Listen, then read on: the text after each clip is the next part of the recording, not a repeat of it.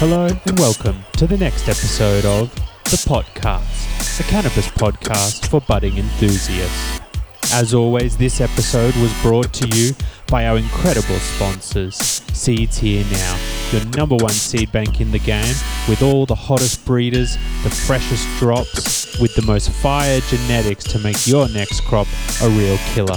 They have guarantee on satisfaction, not just germination. Why would you shop elsewhere? They promise if you're unhappy at the end of the harvest, shoot them a message. They'll sort you out with some new seeds. What more of a guarantee could you want? But to ensure that your harvest is of good enough quality to evaluate genetics, make sure to check out our friends at Koppert Biological Systems, the largest range of predator mites and other natural enemies in the game. Check out their Ultimite Predator, a predator mite breeder sachet for your thrips, spider mites, russet mites, and specifically formulated for maximum release rates in cannabis production climates. These guys will help you to make sure your next harvest is on top of its game and the best to date. Likewise, huge shout out to our friends at ProMix. These guys have been in the industry for almost 40 years now, providing growers with top quality mediums, and now they're proud to announce they have a new product, ProMix Connect, a mycorrhizal inoculant that's formulated to increase resin, density, flavor, yield, you name it. Mycorrhiza is a versatile product that can benefit all growers. Be sure to check out ProMix Connect now to help ensure your next harvest is a success. And last but not least, a huge shout out to our friends at the Patreon gang. You guys are the lifeblood of the show. You help make episodes happen. And if you would like to help support the show, all while getting access to exclusive interviews, unheard content, additional giveaways, podcast merch, and more, please go check out www.patreon.com forward slash the pot cast. In this episode, we are incredibly lucky to be joined by one half of the fantastic duo behind Crickets and Cicada, Mr. Bob Hemphill. Here to talk all things breeding, strain history, male selection, trends in the industry, and so, so, so much more. Without further ado, let's get into it. Alrighty, so a big thank you and welcome to the next guest on the show, one half of the genetic mastermind behind Crickets and Cicada. We're lucky to be joined again by the librarian himself, Mr. Bob Hemphill. Thank you so much for joining us today.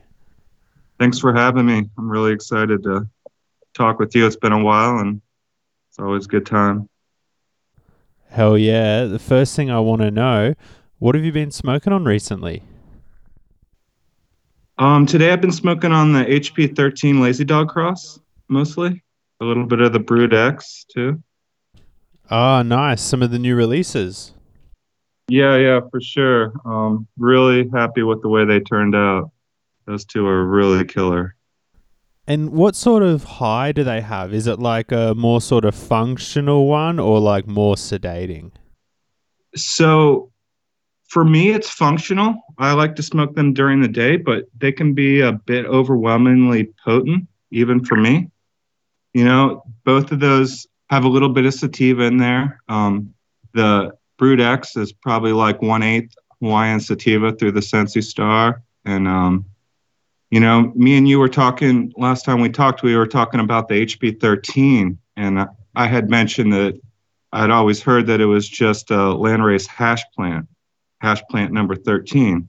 Well, I made that comment recently on Instagram and somebody sent me a DM. I don't know if they want to be put on the spot here, but so I won't throw their name out. But they uh, mentioned that they had heard a story that the HP 13 originated in Arizona, um, and the mother was uh, a Thai that, that, was called Victoria, and they, they needed a, a indica to shorten the flowering time. It was a bunch of Brotherhood guys um, that had met in Oaxaca, and I guess in the story I heard was on an Indian reservation in Arizona. They bred a whole bunch of indicas on the, the Victoria Thai clone, and that's the source of the HP13 seeds.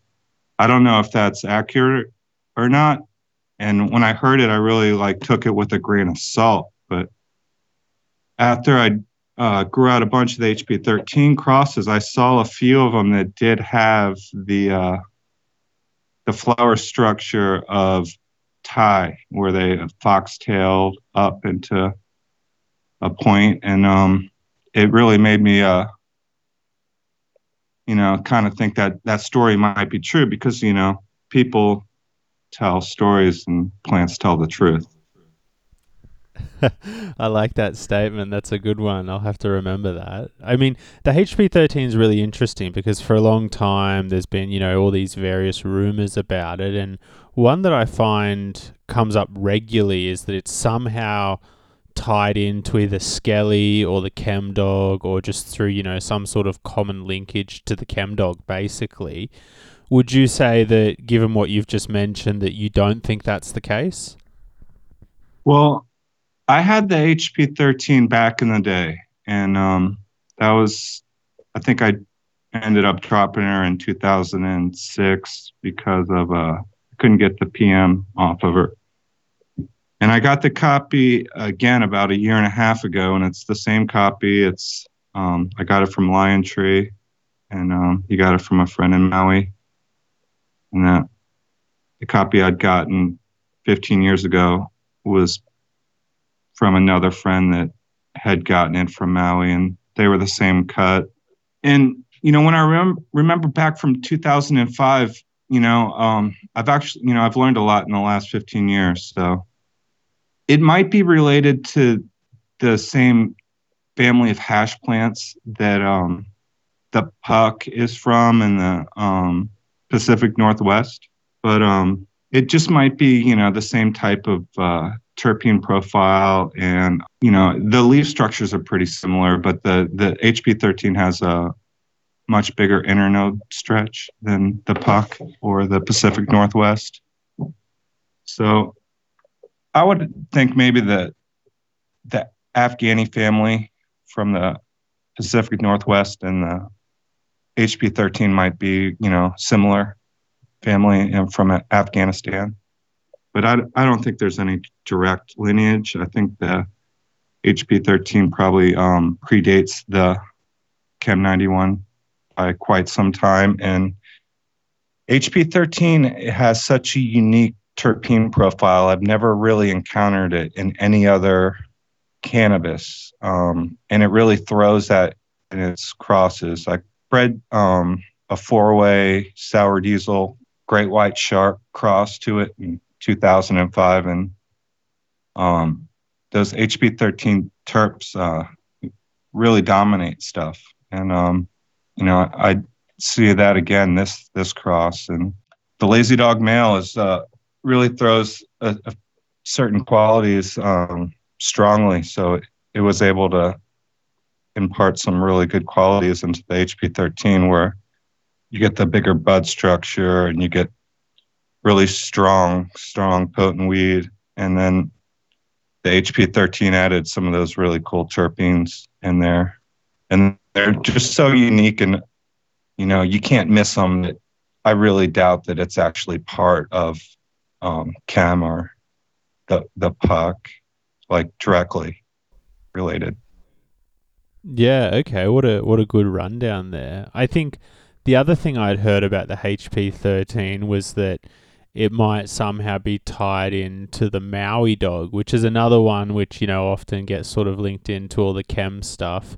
What's your thoughts on the HP13 and the Maui dog? Is it the same in that maybe there's a similar bit of Afghanica there, but they're probably not related, or where do you see those two in relation to each other?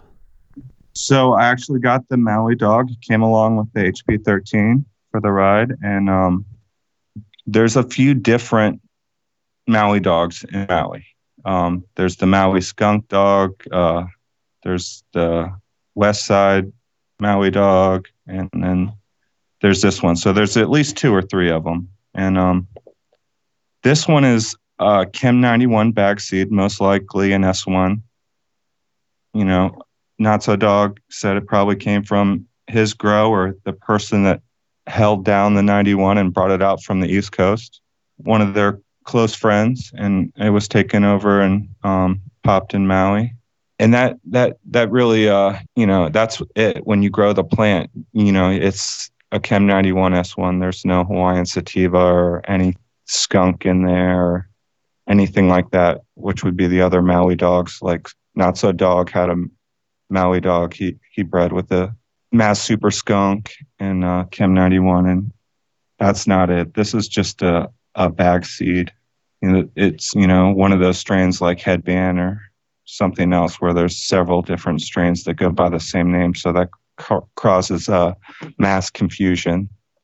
But um, I bred the lazy dog male to the Maui dog, and I also bred him back to the Chem 91 that made a Chem 91 back cross, and I grew the back cross out and I grew the Maui dog out and um so so similar and um the Maui dog um is such a good S1 that really amplifies the those good chem 91 qualities that it actually probably turned out better than the back cross so um it got me thinking and I'm like wow if it is a S1 that would make the Maui dog go back to the Chem 91 two times, and then the lazy dog goes back to it once. So that would make it, it go back to the Chem 91 three times and a very close, you know, two, three generation pedigree, and um, where the back cross is only twice. So, you know, that kind of makes sense that it would be more true to type because it's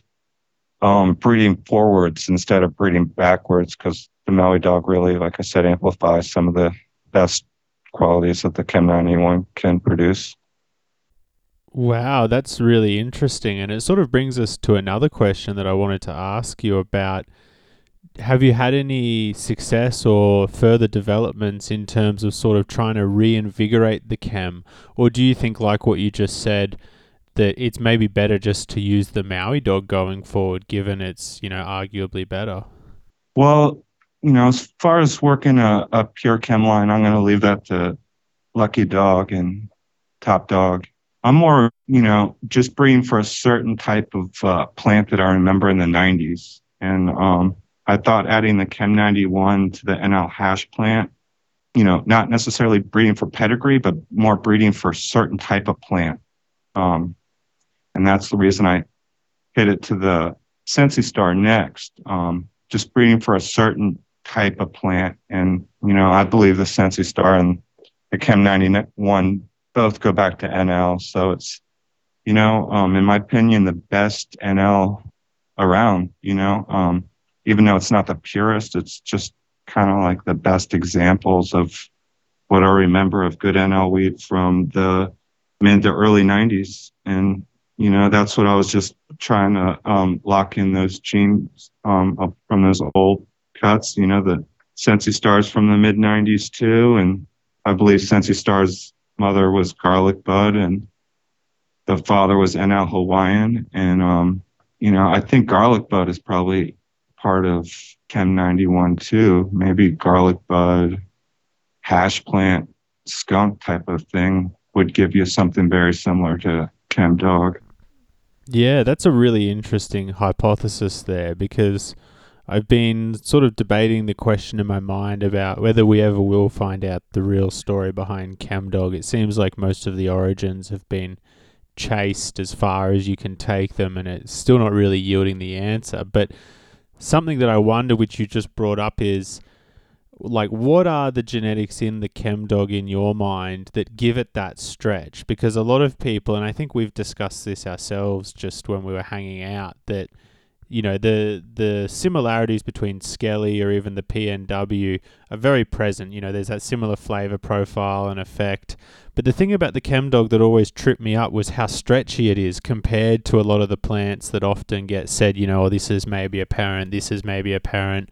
Do you think that maybe in the the combination you just mentioned with the garlic bud, the hash plant, and the skunk, that maybe it's the skunk that brings that stretch, or do you think it's some weird combination which just brought it out when it wasn't expected? Yeah, um, you know, I'm not an expert on skunk, but um, you know, I think skunk's got quite a bit of Colombian, and you know, um, a few other sativas mixed with the uh, Afghani. So um, Chem 91 definitely, besides the stretch, it has the um, the the way the flowers um, will just keep getting wider and wider, and the center of the bud is ripe, you know, at eight and a half weeks. But if you're looking at the outside, the um, it'll keep going till 77 days. Um, you know, certain people notice that it's actually a test higher and has better terpenes at about eight and a half weeks. Um, you know, compared to like 10 or 11 weeks.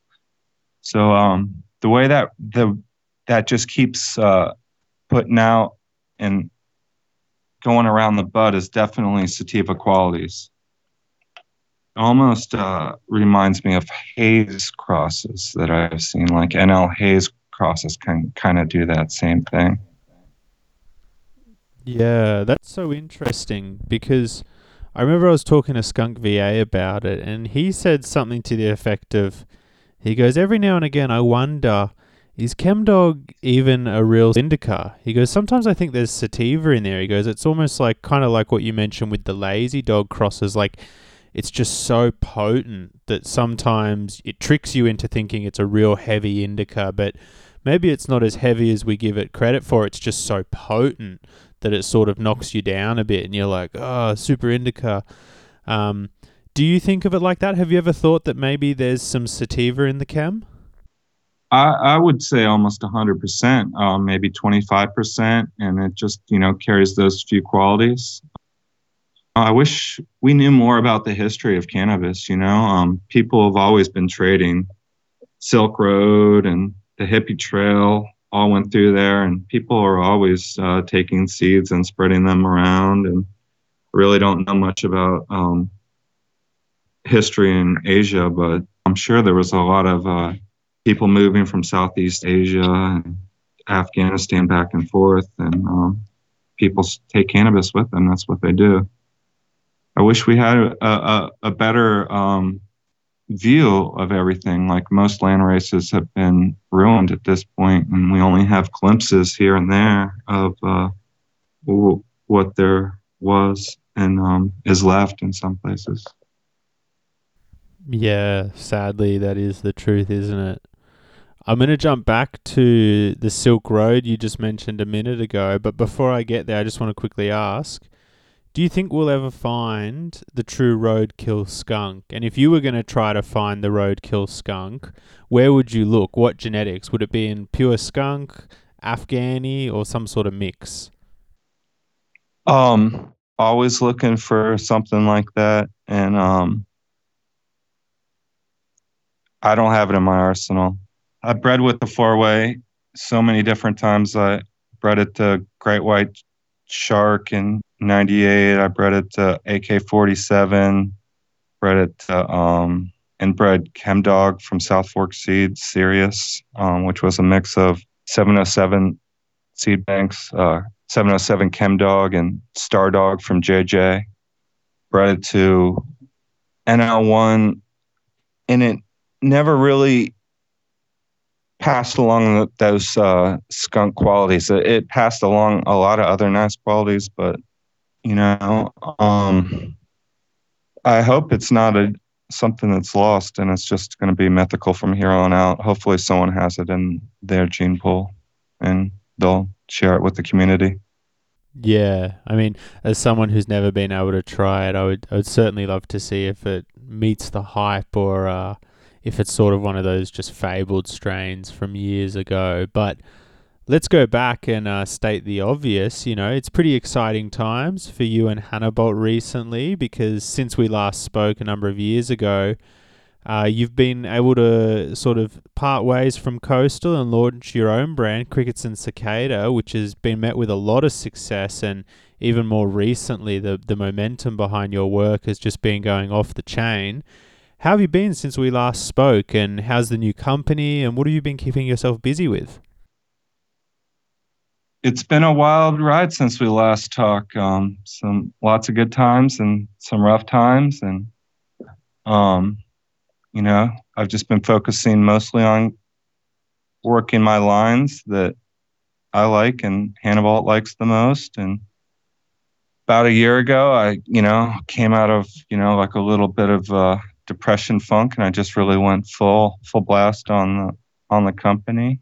Um, I had a good friend pass away, and you know, kind of put me in a funk for a few years, and a couple other rough things. But um, the support from the community has been tremendous, and it's really heartfelt and appreciated. And even if you're just you know liking or commenting on the Instagram, it's it, it's appreciated and um, really cool to see people uh, interested in these old genetics and not just the same old um, cookie fam stuff and supporting us so we can continue to work these lines further and hopefully uh, bring out some really cool stuff into the gene pool that hasn't been there in seed form for quite a few years. Yeah, what a what a great insight into what you've been doing recently, and I, I think I speak for everyone when I say we're glad to hear you're back kicking things in full swing. Just in a few questions ago, you mentioned the Silk Road, and it brought up to mind that uh, you released a strain called the Silk Road, which was the Lebanese hash plant crossed by the PNW hash plant NL1. How did that go for you? Did it sort of bring some of the traits you were looking to create to the forefront? And will you possibly be working any more strains like that? So there's some really cool stuff to be found in that cross. The red Lebanese hash plant, as you know, is amazing smoke, super potent. Um, the fact that she's landrace, though, she throws stuff all over the place, so it's not my most consistent strain, which, you know, in my opinion, that's a good factor. But there's, you know, quite a few different phenos of the hash plant that can pop out, and then the NL hash plant side. So it's a really cool mix. And if you, you know, F2 those, there's going to be some crazy stuff uh, popping out. I have the red leb in the breeding room right now with the puck back cross, and I'm excited to grow those ones out. Really excited about that one. Yeah, wow. Hash hash plant lovers wet dream right there, having both parents come from either side with that sort of genetic lineage. I guess the thing that I would be wondering is having been lucky enough to see the Lebanese hash plant in your garden, I've seen that it's it's quite stretchy. I mean, you know, compared to say like the PNW hash plant or the Skelly hash plant. It's got a lot of, you know, vigorous side branching, really admirable traits. And then, you know, on the other side of the parental lineage, we've got the traditional hash plant, you know, that totem pole kush. Do you expect people to find maybe a happy medium when these two meet and cross paths? Or do you think you'll get some that are like mum, some that are like dad? And in your mind, is the ideal pheno the one in the middle, or is it just taking one or two traits from either side? So, you know, with that F1 hybrid there, I'm sure I'm expecting to see you know, 30% leaning towards the, the mother, the hash plant side, 30% leaning towards the puck back cross, and then, you know, the other 30% being the blend. You know, F1s are, you know, if you're into hunting seeds and finding cool stuff, man, they're really cool because there's going to be quite a mix in there. And the Red Leb, as you know, has some amazing terps, you know, Tootsie Roll, um, amazingness, and like you said, the the branching and the way she can stack. She gets a really big cola, so she can add a lot of really nice qualities to the mix. And um, I'm excited to grow that one out. And uh, I put every hash plant I had in there. I put the Nepalese hash plant, Pacific Northwest hash plant, put the puck in there for the BX2, um, and a bunch of Northern Lights clones. So I'm excited about that one. That's awesome. And there's a whole bunch of avenues I want to delve into with you off that one. But before we move on, I just want to quickly ask because I've had a number of people ask me this. Would you be able to give us a quick rundown on what you know of the backstory behind the red Lebanese hash plant? Came from bamboo. He got it from a relative of Tim Blake's. I heard it was Howard Marks stock. So I don't know much besides that. Yeah, wow. I mean, you don't really hear about Howard Marks, you know, the for people listening, the original Mr. Nice. You don't really hear a lot about his personal seed stock, but it makes sense that there would have been some, right? That guy uh, was a serious smuggle smuggler. Um, he did a lot of smuggling in the U.S. and I'm sure he uh, spread genetics. You know, um, really big good dealers, uh, especially back then that was before my time even because i know in my time in the 90s especially the dealers would you know get the good cuts into the growers hands a lot of the time so that they could get that weight you know? So um, i'm sure in howard's time it was even more important for that type of thing to happen.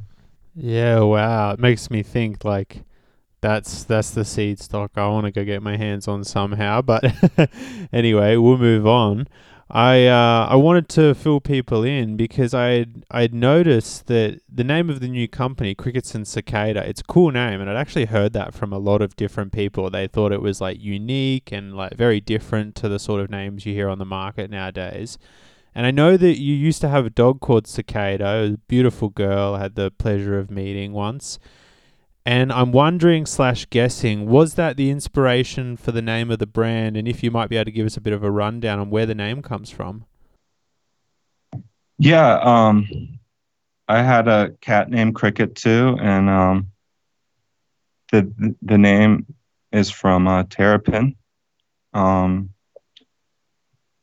crickets and cicadas sing is uh, the line in the Terrapin, and uh, I just put it uh, crickets and cicada seeds. Um, just keep it, keep the family names in there, and then you know, Terrapin Station is one of my favorite songs of all time, and Grateful Dead has been such a huge inspiration in my life.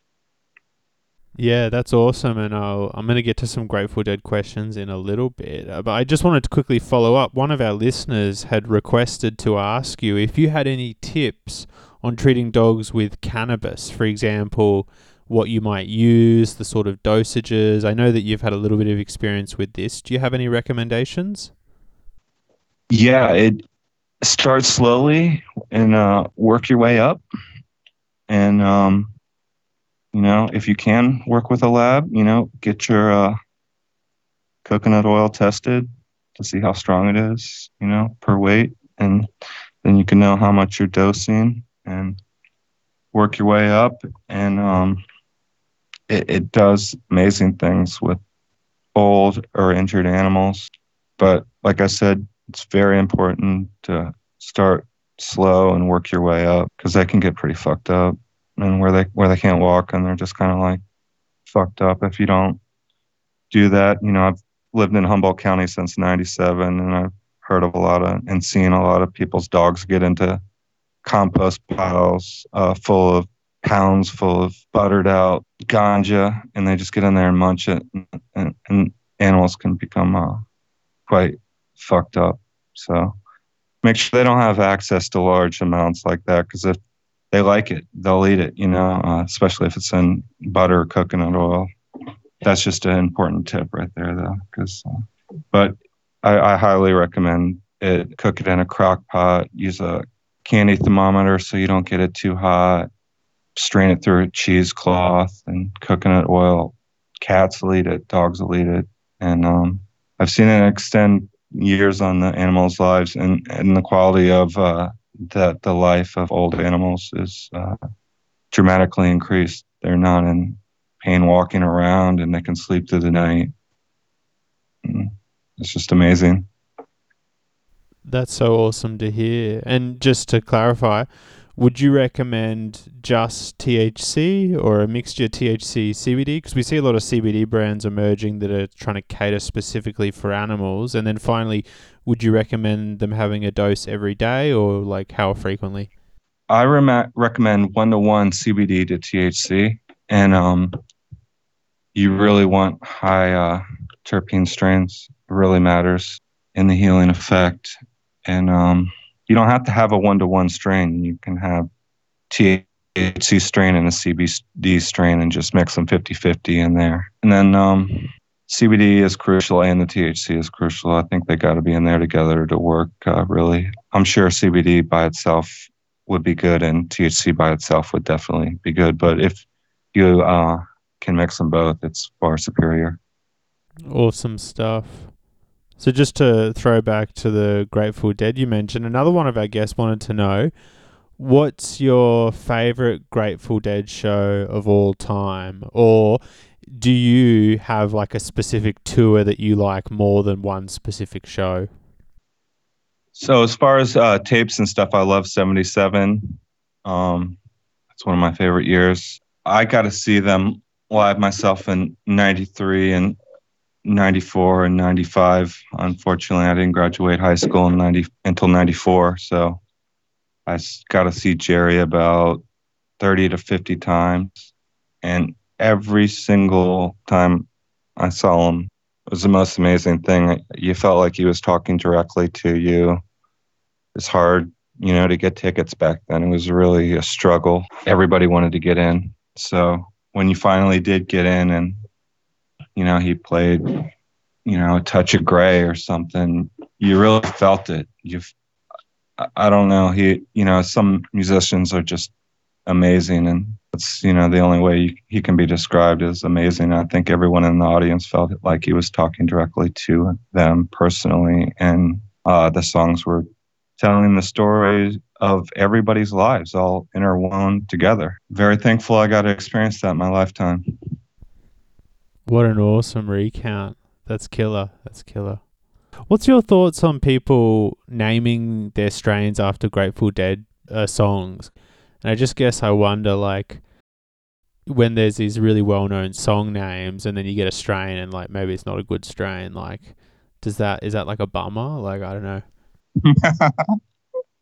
I think every uh, Grateful Dead song name is uh, already taken up in strain form. Uh, me and P Bud Mike were actually uh, texting today about this, laughing and joking. I think it's a cool tribute to the band. Um, hopefully, people don't start getting sued. That's it, right? That's it. In the age of being sued, I mean, brings up a great point. Yeah, I love chatting with you because you're like me. You often just lurk around on social media, and so like you know maybe you're not commenting on every post but i can bank on you having seen the post. So my question is what's your thoughts on Terphogz and getting sued by skittles? Do you think it was sort of had it coming or where do you sit?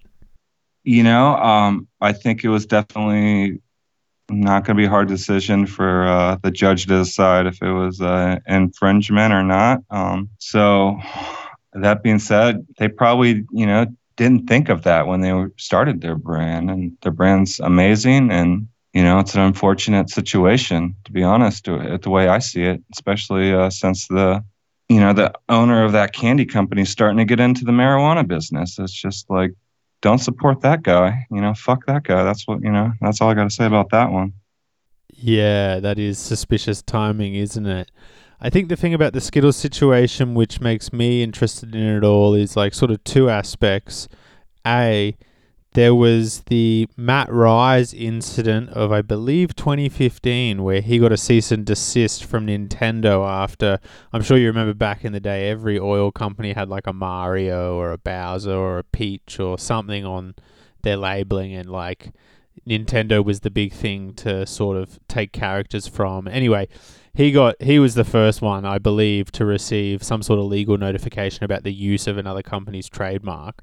So I think it's interesting that there's already like a precedent, um, and I think that that came about before they found Skittles. So that's interesting. But I think the more interesting part about the story is the way they're reacting to it. And it seems like rather than sort of copping it sweet and being like, yep, look, we're going to have to rebrand somehow. You know, a lot of the posts seem to be like, you know, we made Skittles. Everyone uses the Z in Skittles. And like, it's just sort of like not the approach I was expecting them to take. Have you thought about that at all? And what's your thoughts on them when they're sort of trying to lash out and say to everyone, well, you know, everyone uses Skittles in their spelling. We started this trend, blah, blah, blah. Like, is that going to go anywhere? Yeah, what's your thoughts? You know, it's uh, it's it's uh, I wouldn't be acting like them. That's for damn sure. Um, but you know, I hope I don't get a cease and desist for uh, crickets and cicadas at some point. That would be a, a below, not just to the company, but you know, the the Grateful Dead. You know, the the band that used to let everyone tape their shows for free, that they could spread the music for free. You know. Yeah. Okay. Good answer. Good answer. So I've been interested to ask you. You're a passionate organic grower like myself, like many people we've had on the show. I like that you're always pretty up to date with the newest trends and the going ons of the organic world. Is there anything new you've started doing in your garden in regards to growing or maybe amendments or inputs that are sort of new compared to the last time we spoke? Um, I've implemented the Vitamixer into my uh, game and it's been really cool. So I've for the last 10 or 15 years when I uh, have extra male plants, I always feed them to the the crop when I cull them out. I used to put them in an extraction bag and and soak them in water overnight when I brewed my dragonfly earth medicine, and I would uh, rub the bag to help uh, extract. But um, about a year and a half ago, I started cutting them up and sticking them in the Vitamixer and just uh, blending it to juice and then adding that onto my water, and they're responding even better to that. I also uh, do nettle and um, horsetail, and um, they're loving that. And uh, aloe vera, just put aloe vera leaves in there and some water and uh, grind it up, and then add that to my uh, you know, I'm watering with a, a trash can right now with a sub pump on the bottom that circulates the water around to keep it all mixed up nice. And, um, you know, I wouldn't recommend doing that every feeding, but a few times per trip uh, with those uh, ingredients I just named uh, have been really helpful to my uh, old regiment, which is mostly uh, earthworm castings and compost. Nice. And are you at the end of a cycle? Are you pulling the soil out and mixing it up and mixing new amendments in, or are you sort of that more traditional no till where you just top dress a few things and chuck the new plant in? Got to work with the lab and send it in, um, and whatever the lab says needs done, I'll do it. If it doesn't need any major adjustments, I'll leave it in the pot two or three times. You know, sometimes I'll I'll need to get them all out and flush them and add certain ingredients uh, to get everything proper ratios or get CalMag ratios proper and, and whatever. You know, like you, you can shoot from the hip and just throw in, you know, a handful of this, a handful of that. And, you know, you can kind of get good at doing that, but you'll never be as good as uh, sending it to a lab and working with a lab and having them tell you what you need to add to your soil. Yeah, certainly. I think that what you said's just so true, isn't it? Like you, with time, you can get good at having an idea of what you need, but the true sort of clear picture in the situation is doing a lab test and adjusting. And there's so many different ways you can do that. I mean, in Australia, obviously, lab tests aren't utilized very often for almost anything. Like, I mean, soil soil you can get tested for sure, but like, I mean, cannabinoids and stuff like that, like you just can't get it tested. But what's interesting is I've um I've spoken to people about the way they do their soil tests, and there's a lot of diversity. Some people say they've got 10 pots, like they might order 10 tests, but that's going to be quite expensive after a while if you're doing it regularly. And then I spoke to someone else and they said, oh, nah, like I'll just test one pot every so often that I think is like a sort of benchmark. And then someone else told me a cool idea where they say they get a little sample from each pot and mix it together and send that in. And then if it's pretty good, they just leave it. But if something needs to be changed, they'll then pull all the root balls out, like all the soil out, mix it all together, fix it, and put it back together. Long story short, I know I know that just took a long time to explain. The question is, how do you get your saw tested? Do you just test one of them, or what do you do? Yeah, uh, a little bit from a bunch of different pots um, and mix it all together. And I think that'll give you the, the best picture. So, you know, obviously some strains are going to pull certain nutrients out of there harder, or certain plants are getting bigger and they're going to use the nutrients uh, more than the smaller plants, you know, even of the same variety. But, um, you know, you just can't send out a million samples to the lab, you know, you just got to kind of mix a little bit of everything together and then shuffle it up and then send that to the lab would be my best uh, advice to anybody out there. Sure. And the final little bit on organics for the moment is do you try to have your soil full of nutrients and ready for the coming cycle such that you're really just sort of watering only with the occasional tea? Or do you like the idea of sort of periodically top dressing and always having things in a state of breaking down and releasing nutrients? I like um, a really rich soil, but not so rich that you only give it water. I like to feed it teas and top dress and hit the plants with certain you know, food regimens at certain times to to get the results that I, that I like out of them. So, you know, as a lately, I, I like uh, popping my seeds in um, Royal Gold King's mix in four inch pots, and then I, I mix them. I let them go in that for about three or four weeks, uh, straight water. Maybe the last few feedings, I'll mix in some CalMag, and then I'll uh, move them up to a two gallon in my custom soil my custom soil is uh, too hot for seedlings. Um, there, it's just uh, it's too much. But even with that, I still like to top dress and feed them with teas because I use uh, smaller pots, three to five gallons, and I really uh, put them as close to the lights as possible. And you know, they eat the food up that way, really hard and fast. So that's just the method that's worked for me best uh, over the years. Um, what a good rundown we'll have to implement that next cycle ourselves.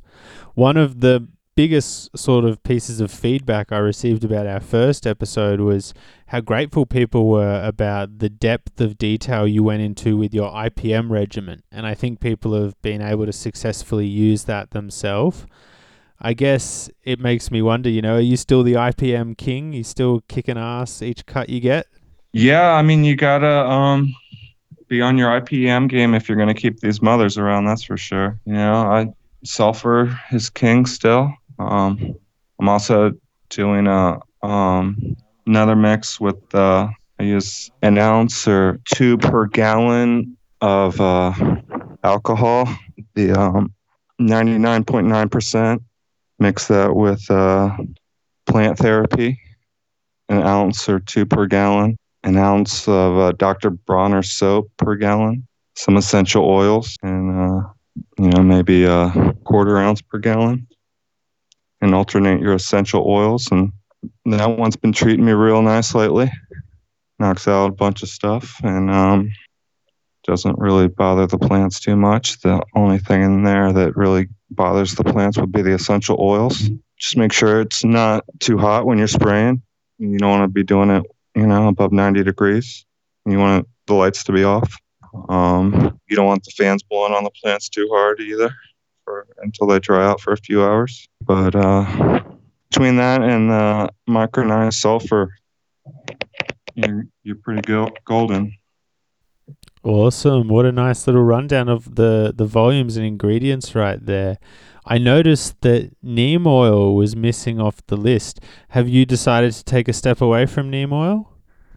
You know, um, I'm getting the results with this mix that I just mentioned. The only thing that I don't like is the, you know, plant therapy is a little bit expensive. You know, um, I use it as a part. That's extra alcohol and extra soap, really, and ex- extra essential oils really uh, makes it really you know, I, I spray with a, a paint sprayer. You know, if you spray that every day for uh, 12 days, you're going to get rid of any problem you have. And, um, you know, if you then clean the plants off for a week and then alternate with sulfur, you're definitely not going to have any problems. I like to do that treatment once a year, you know, switch in between. But you got to give a, a week in between you know, spray the plants off with uh, yucca and aloe and coconut with the paint sprayer, just water. You don't want the sulfur to react with the oils and get a bad burn. Ooh, ouch. Yeah, that would, I can imagine the plants being very unhappy with that. A question I commonly get asked, which is a tough one to answer, so I'm interested to hear your perspective, is what should someone do if they're growing organically and want to adhere to, you know, proper organic practices, so not using pesticides, things like that? What should they do if, like, in week four of flower, they notice like a mite problem I guess the question sort of revolves around should they spray something? Should they not spray something? Are there better options? How do you go about battling a week four flower infestation? Week four infestation is a rough one.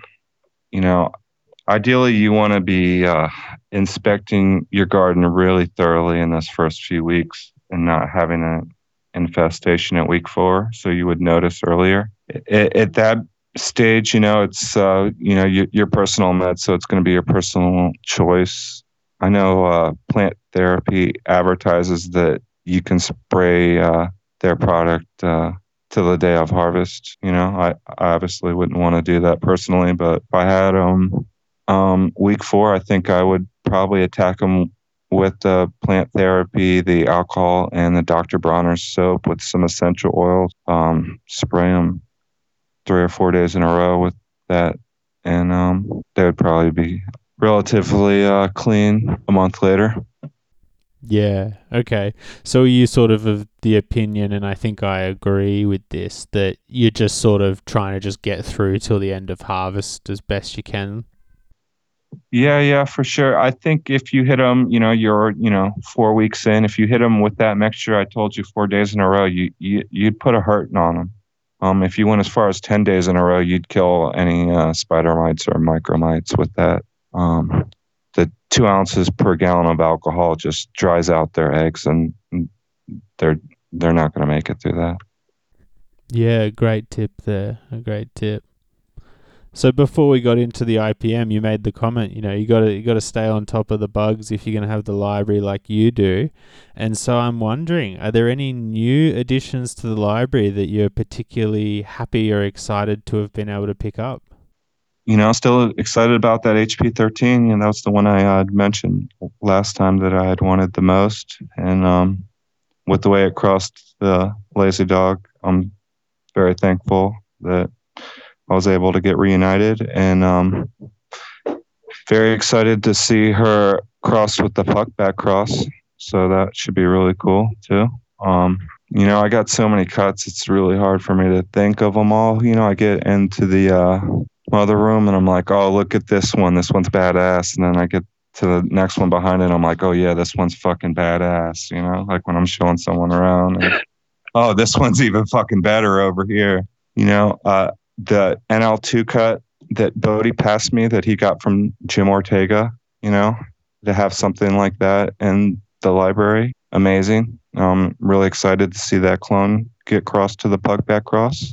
Um, Kevin Jodrey just told me to come down, um, pick up a clone. He wanted to see it and the uh, puck back cross. It was uh, Alaskan Thunderfuck from uh, Dutch Blooms. He said that's a really killer uh, pine plant, so I'm excited about that one. That one's in the puck back cross too. Um, my friend Gabe shared with me this killer NL clone. Um, his friend has been holding on to it for 20 years. His friend got it uh, in the late 90s in Humboldt County. Um, it was an old clone at that point.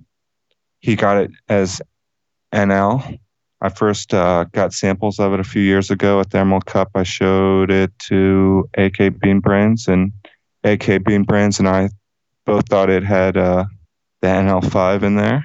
And then um, I saw Kevin Jodrey post about that old NL clone recently, about a month ago, and he thought it was NL5 too. So it's most likely NL5, but it's um, when he made his post, he was talking about how we really improved cannabis in you know the last 20 or 30 years because this clone is of such high quality, has such uh, amazing uh, you know crystal covered buds. In reality, we haven't really done much to improve cannabis in the last 20 or 30 years, and I'm basically uh, trying to get all these uh, awesome clones I have in a seed form, have the building blocks out there so some people in the future can improve cannabis. I feel like these uh, old building blocks are going to be essential to it at some point when we realize that the cookie wave is not the ultimate cannabis plant. And um, I'm just hoping I can, uh, you know, add some gene pools that some breeders will be able to take stuff to the next level with. That would be awesome. Really nice answer there. I mean, so many avenues to go off. The first one I just want to quickly ask you that NL2 Bodhi gave you, is that does that one have like sort of thinnish leaves? This is the more indica one. He had two of them passed uh, from Jim Ortega to him, and this is the more indica one. Bodhi knows what I like. So. Okay, yeah. Last time I was at his place, I think I tried the thinner leaf one, um, and he didn't like warn me. It just it sat me down on my ass so hard, and I was just like, "What the fuck was that?" And he's like, "Oh, that's the NL two. yeah, it's some fucking uh, it's good weed. Uh, I had a friend of mine, uh, Kanza, got it uh, lab tested, and it has a real strong pine lemon, and that it's that old school, you know, pine, not that terpinolene pine. It's that you know pine tree pine. Yeah. Okay. I mean, yeah, so many places we can go from. I guess just kind of building on where you said, you know, you want to build some lines that maybe people in the future can use to improve things. Tell us a bit about some of the more recent males you're working with. I mean, you've mentioned the lazy dog a few times now. What sort of traits and flavors can people expect that male to bring to crosses? Hash planty gas um, not your normal gas. It's uh, a more hash planty Northern Lights um, indica gas. It's uh, something I'm really happy with and I'm really proud of, especially the way it uh, nicked with the the the Sensi Star across the Brood X. Um, you know, we, we were uh, starting to search through that um, smoke, smoke smoke testing them, and we're like, holy shit! We had about eight of them and we're like, wow, none of these are culls. They're all fucking amazing. And then we opened jar 13 and holy fucking shit, this weed is as loud and as potent as anything I've ever seen in my entire life. And I'm like, wow, I think this thing's so good uh, that, you know, it's going to be easy to call some of those. Um, we're just going to keep about four of them to have a second look at. Um, one of them being a, a garlic bud leaner, which was uh, my favorite plant the whole time through. And uh, it's kind of like the Sensi Star mother was a garlic bud leaner. Most of the Sensi Star cuts uh, lean towards the Hawaiian NL side. And um, this Sensi Star is a rare one. And um, yeah, she produced mostly uh, the NL Hawaiian side. And which is amazing because it, it clicked really, really well with the lazy dog. But I popped a whole bunch more Brood X seeds already, and I'm looking through them. You know, I'm curious to see how rare that garlic bud pheno is in there because I only saw it once in about 20 seeds. I mean, you've got me wondering now. What was garlic bud like? Was it the same kind of garlic as what we see in GMO, or like was it just like an indica GMO, or what? What are your recollections of it? So, when Ben Dronkers came in after you know Neville got in trouble, they changed the name to Shiva Shanti, and um, it's the same strain. And Shiva Shanti, it's just it's a like one I don't, I don't know if I talked about in the podcast, but if one of the strains I grew in 96 was a Shiva Shanti clone my friend gave me. And god damn, if I go back in time and get that fucking clone, it would be a game changer, man. This thing was, you know, had been around for a few years already at that point in 96. So, you know, it's probably, you know, like the original drop, you know, um, when they changed the name, but it was super high quality. It's uh, not too much of that family around left around, unfortunately. Interesting. I mean, do you feel like maybe one of the reasons why you don't see those strains around so much anymore is because some of those prolific older ones that you mentioned were so heavily adopted by the Amsterdam scene in those early years, and all the seed companies were just putting out bad versions of those strains such that they just got lost? Or do you think they just don't stand up to more modern strains and they got let go? Man, it's really hard keeping clones around for all, you know, years and years and years at a time. And um, no one can do it by themselves. It takes a group of people, and a lot of stuff have have has been lost in busts and stuff. And you know, it's just it takes an insane amount of uh, almost like crazy commitment to keep stuff alive for as long as I have. It's you know, I'm like a fucking crazy cat hoarder that just you know takes everything in and keeps it forever. yeah, okay. Well, at least we know that, you know, any packs we get down the line will still be using the real mothers if they come from you. Another question we got asked a lot by the fans, and I was wondering myself, is what's new about the NL male you've picked this time? You've written that you've selected a new male from the original seed stock. Have you been able to find out what the differences are between this new one compared to the last one you used? I think we uh, might be confused there because I actually tried to pop about uh, 40 or 50 of the NL1 seed stocks about a month ago, and none of them went, unfortunately. I'm going to go talk to Kagu about that one here soon. Um, hopefully, he can get some of his to go. This lazy dog male is, you know, the grandson of that original Northern One, Northern Lights One male that I picked and used for the original Northern Lights crosses. And um, when I picked the NL hash plants, I picked out of over just over 100 seeds I sprouted. I picked 15 females that I really liked, and I kept them in small pots um, for over a year to see if any of them would pre-flower, and any of them that did pre-flower, I called because that was the biggest problem with the NL1 male is he uh, would go into pre-flower himself, and I heard a lot of people say I found a keeper cut, but it in veg under 18 hours of light, it would just pre-flower and it would just, you know, kind of veg like shit. So it wasn't really worth keeping around at that point. So I really knew if I was going to work that line, I, I needed to get rid of that trait then and there. And I'm very proud of the fact that uh, I was able to get rid of that, you know, um, to eliminate a trait like that out of uh, the gene pool um, is something I'm really proud of. Um, hopefully I can take that success and you know completely uh, wipe out hermaphrodite traits. But you know that's going to take a few generations of work. So I ended up using three NL hash plants when I made those crosses, and um, two of them were hash plant leaners, and one of them one is an NL1 leaner. The lazy dog male I picked I kept him around for a year before I used him to, tortured him in a small pot, never showed signs of pre flower. He's almost identical in structure. And when I look back in pictures of the NL1 to him, he's they're almost identical. He just doesn't pre flower. So I'm really, you know, pleased with that and pleased with him. And, um, you know, like I said, I, you know, I kind of see, uh, you know, like the Brood X is like the really good NL from the 90s. The disco cross the NL hash plant by the headband was also uh, very similar to the good Northern Lights from the 90s. You know, the pedigree is not 100% pure, but it's the same type of plant. So I feel like that's more important than just having a pure NL gene pool. It's more the type of plant that you're getting in seed form and producing. Yeah, what a great answer. And you're 100% correct. I made a mistake there.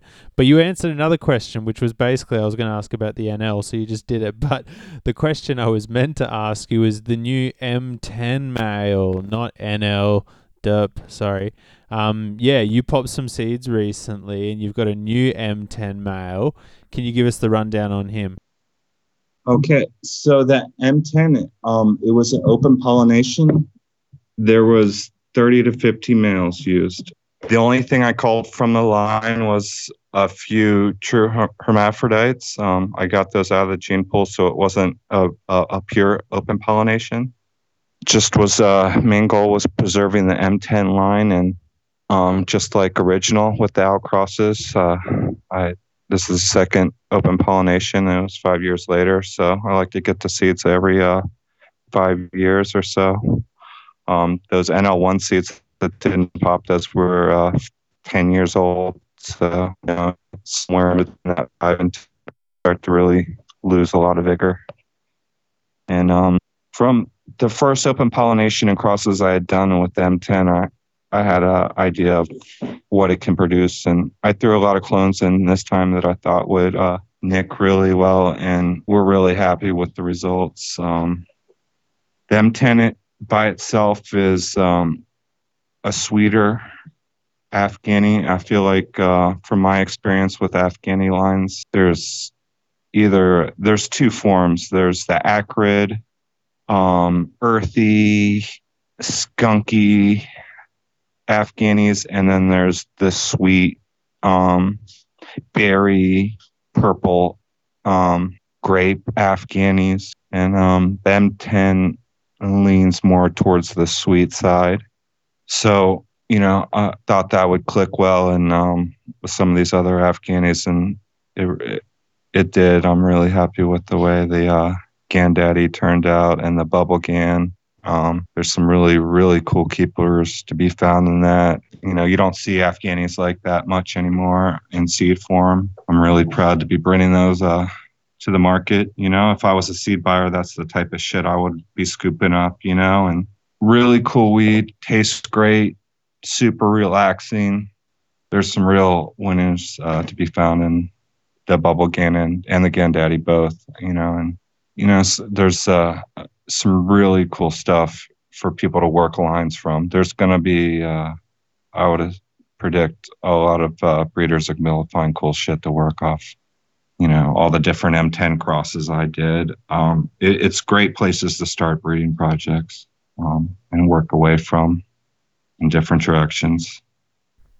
Yeah, wow, what a great answer. I mean, I love that you referenced the Gandaddy because th- there was a few things I noticed about it. First of all, as you mentioned, it's got a nice little crew of supporters on social media and with all the, you know, really nice photos you've been posting of it, just beautiful it's not hard to understand why. But one of the big things that stood out to me was that, first of all, it's the first Granddaddy Purple cross in quite a while that's got a bit of momentum behind it.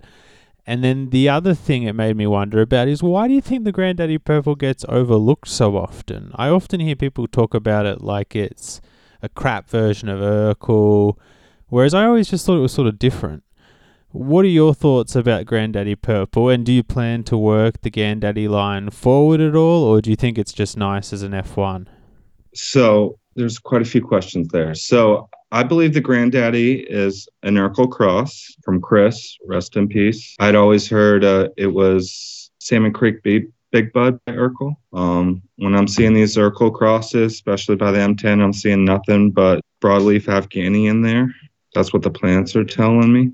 I've always really, really loved the Granddaddy Purple. Um, I, I, like it more than the Urkel. The Urkel might be a little bit more flavorful. Um, the Granddaddy's got more potency, in my opinion. You know, when I'm cracking open these uh, Gandaddy jars and sampling them to look for keepers, it just brings me back to 2002. You know, it's like it's the early 2000s when Humboldt, you had to have purple or you couldn't sell your bags. That craze hit, you know. These are the type of weed that would have done really well in that market in that time place. Um, it's a throwback. Like I said, there's going to be really cool building blocks to be found in there for breeders. Um, I think cookies definitely goes back to Urkel, if not Granddaddy. You know, look what Dungeon Vault has done with the all that work they did off of Ken's cut with uh, Ken back in the day. It's a really cool gene pool, especially when you uh, were to take something like that and add it with the OGs or cookies or something. There's going to be some really cool stuff that's going to come out of there that's going to have all the modern bag appeal. Yeah, that's that's an awesome answer, and and I too like Granddaddy a lot. I think it um cops a bit of a bad rep sometimes. Not sure why. While we're talking about the M10, though, I wanted to quickly ask you. I had heard some rumors that UFO, which was an old release from Coastal Seeds, Romulan by NL, was in fact the line that Alien Genetics used to find a male that they called Peach. Had you heard this, and did the UFO line give peach phenotypes that you're aware of? So, um, the NL1 male definitely threw peach. He threw that with the NL5 female I bred him to. He bred threw that to with quite a few different females. I've definitely heard that story. You know, it's awesome when people use my gear. It's especially awesome when they don't change the name and give me credit.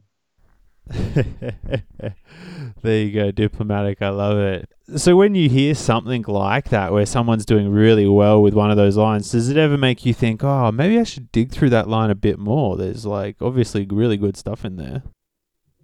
Like I said earlier, one of my uh, main goals is not to be the best breeder. Um, one of my main goals is to provide uh, really good gene pools for the best breeders and with every breeding I do, that's uh, a large um,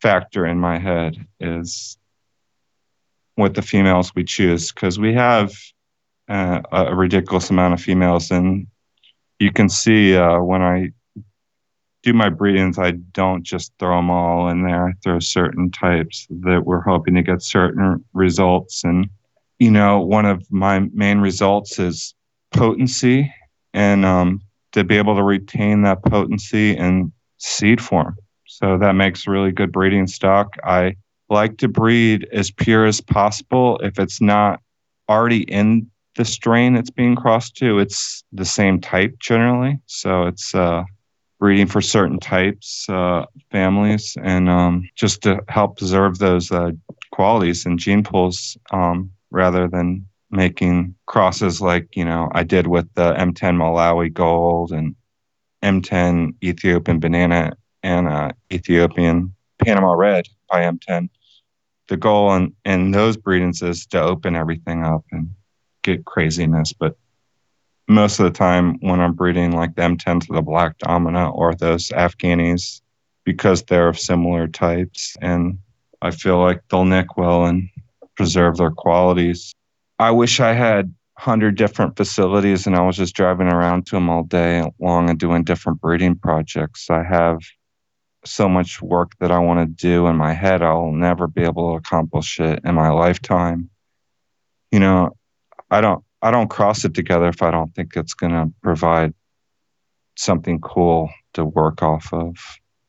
You know, and so I have so much shit I'll you know I'll never be able to get back to it, especially with uh, me trying to preserve landrace. And um, like I said, I when I you know do an open pollination, I like to get back to it every five years. So it's difficult to decide uh, what projects are most important and um, which ones I'm gonna get to next because I got like ten of them in my head at least, and so much old work that you there's just amazing shit that you know can be worked out of them.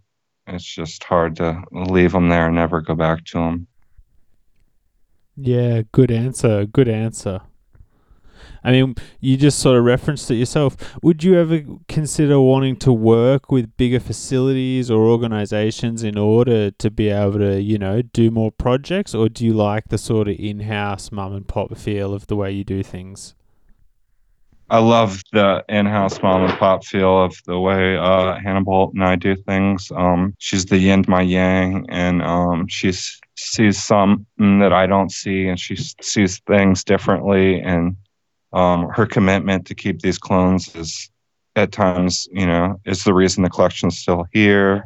So I I love that aspect of it, just uh, working with us. But um, you know, I would really love to see huge selections and um, I can't do that by myself, you know, especially if I'm going to work different projects, you know, teaming up would be able to to get more stuff done and more stuff out to the people, which would be really cool. Um, but it's it's a tough one, and I most likely, you know, I always say no to offers, but the right one came along, I I might consider it because you know you really want to be looking through hundreds of plants at a time, and for a mom and a pop to do that, it's almost impossible. You know, um, we have 15 to 20 females off all the different types we just tested. And you know i got a few friends helping but you know it's up to hannah and i to smoke test them all because um, we got to know what's going on there. And um, it's a difficult job man. Even uh, you know you know i'm a, tough fucking smoker too i wake up and i fucking go for the bong before i go for the toothbrush so even with as hard as i smoke it's uh it's tough to, to test that much uh, weed and you know um, to keep that many clones alive when we pheno hunt. It's it's it's really it, it, it puts us to the limits, you know, especially with uh, all the responsibilities we have. So. Yeah, it would it would be no minor undertaking, that's for sure. So here's here's the hypothetical. Okay, cookies comes to you and they're like, Bob, we've got these huge facilities for you. You can you can do you can have a little bit of freedom. We're going to be running like cookies cross M10 stuff like that. Do you do it? Can you change the image? No, I can't. And um, honestly, you know, I, I, definitely, if it's not my way, it's definitely the highway type of thing. You know, um, I, like I said, I have years and years of work and um, the amount of different directions I can take. You know, and the amount of sativa work I could get into and do would just be years worth of work. And with me, you know, saying that problem about having the smoke test, I'm going to keep with the Afghanis uh, just for that reason because that's uh, what I want to smoke. But um, for I wish I could get into playing with the sativas more just for the preservation aspect because I have some really good sativas in my arsenal. But it's interesting you bring that up because I know that there's some really nice ones in there. I actually wanted to ask you because I've given some of these seeds to some friends of mine who are going to grow them out. You gave me a cross called the Shire Cross Haze, and I remember you telling me about the Shire, and then I kind of forgot the story. I just remember like New York guys long flowering or something. Um, have you ever been able to grow out those seeds. And what was the story around the Shire again? I haven't grown the seeds out. Um, the male was the A5 Haze Thai bred by Karma that Bodhi selected. That was the father of the band Haze.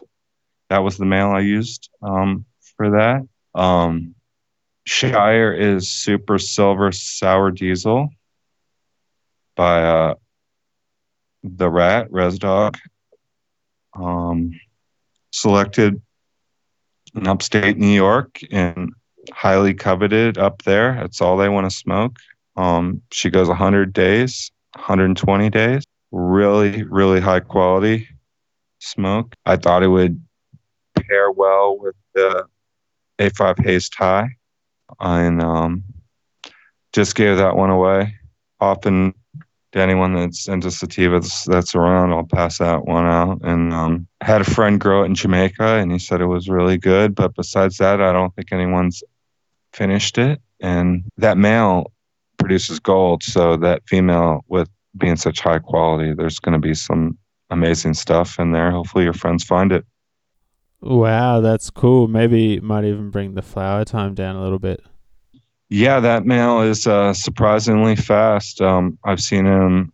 I've crossed into a lot of things, and I've seen out the results from a lot of the others, and that that male produces gold. Interesting. Well, I mean, if we just loop back to the the silly cookies question I gave you a moment ago, partly why I brought it up is because I really like the offering you guys have done with Pastry Chef. I love the name, cool name. Um, being biscotti cross the M10. What does the biscotti bring to the table in your mind compared to, say, just another cookie cut? Do you think it's sort of your preferred one, or is it just one that you're you know willing to put up with because it's slightly better than the others?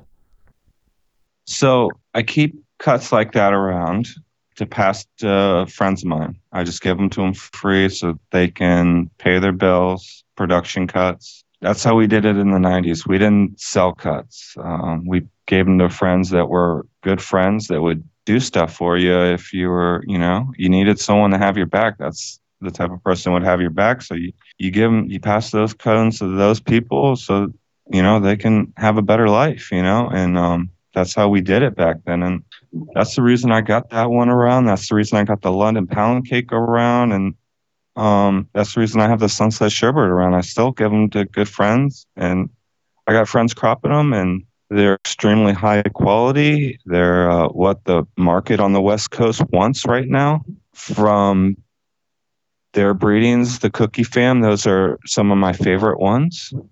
Some of uh, really high quality you know, Sunset Sherbet's super high quality. Uh, the London Pound Cake is super high quality, and Biscotti super high quality. Um, it's not what I want to smoke. It's not the high I really like, but you really can't deny the quality. You know, I wouldn't cross them to the Lazy Dog or you know any of my other worked lines, but when it comes to a landrace Afghani line that uh, can add some really cool sweet terpenes. I thought it would be very interesting and I thought it would uh, teach me a lot.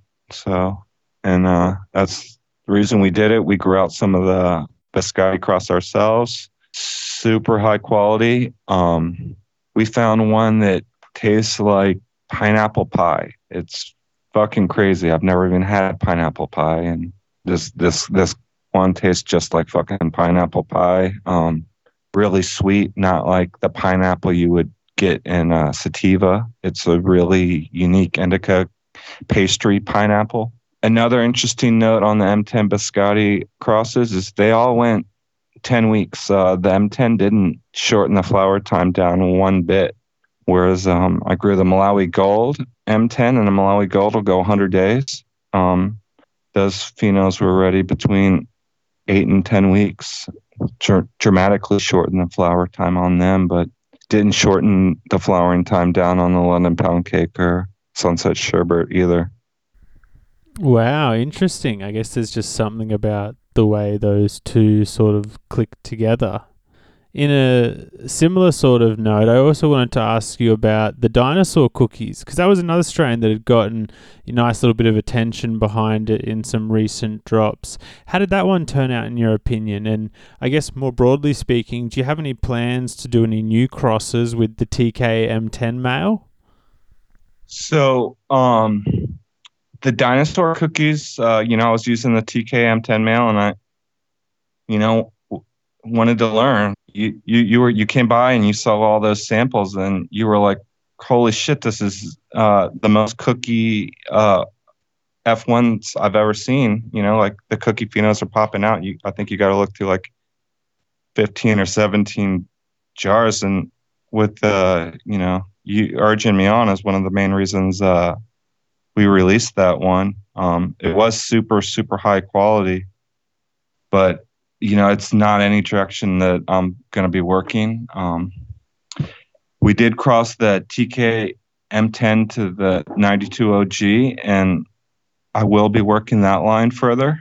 Those are some really, really nice OG phenotypes in seed form right there. And um, when I get the time, I'm going to work that even further into the OG direction, um, more of the earthy um, side of the family is my prefer- preferred side. The you know like the headband or the TK. Wow, interesting stuff. That's cool to hear that you're going to work that one forward. A few episodes back, we actually had Green Bodhi on, and he spoke about a particular purple Kush cutting he got from you, and he's just in love with it. He said it's the best thing ever and many of the listeners on Patreon were very interested in about hearing a little bit more about this purple kush if you could sort of describe it to us. And where does it come from? I think we always hear people say oh you know it came from somewhere in Oregon. But do you know any more about it than that? So the the common purple Hindu kush cut that you're thinking about from Oregon is the the Jaeger cut. And this is a different cut than that um, This one's grapey, citrus, nag champa, just funk. And um, it's the one that I bred to the Kabul Kush. And then I uh, took a male off of that and I bred it to the Urkel. And um, that's our release, uh, Light of Venus, Urkel by Purple Hindu Kush, Kabul Kush. I also crossed that Purple Hindu Kush to the M10.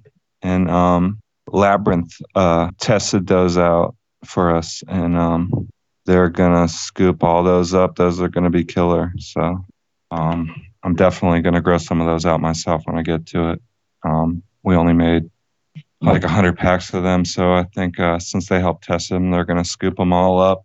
But um, I have worked that line quite a bit. I have the Purple Hindu Kush back cross. I'm going to be picking a male out of the Purple Hindu Kush back cross, taking it to F2, and at this that time I'll also cross it to all my uh, purple Afghani clones that I like, uh, like the Urkel, Granddaddy, Purple Afghani, stuff like that. Can people expect you to be restocking any of these lines? I know historically you've you've moved forward quite fast. If someone misses out on a pack of Light of Venus, will there be a chance to grab more, or only the real powerhouses will get restocked? the light of Venus was a stepping stone, you know, so you're going to want to grab that. Um, it's been going incredibly fast, but we do have uh, more drops coming with all the seed banks we uh, stock with. Hopefully, uh, everyone will get a chance to get some. We have an amazing keeper out of that. Uh, she's just tastes so amazing and has such a nice, relaxing high. So one of our good friends we gave a sample to, and she was like, "Holy shit, name this after me! It's my favorite weed I've ever smoked." And um, of course, another seed company already has a strain named at with her name, and um, you know, it took us a few months to come up with another name, but Darcy came up with the Light of Venus, and that's uh, from a, line in Terrapin. It's right before uh, crickets and cicadas sing. Ah, nice. So that won't get restocked, but we will be working with the Purple Hindu Kush back cross, which will bring more pip, Purple Hindu Kush to the table in the offspring. And it will be crossed back to the Urkel. So it'll be very similar. It'll just have more Purple Hindu Kush. The Overkill won't get restocked. Um, Overkill is one I'm really, really proud of too. Um, that was a stepping stone uh, cross. You know, I used those. I used three males they were NL1 crossed to the Pacific Northwest hash plant, and then I crossed that to the puck.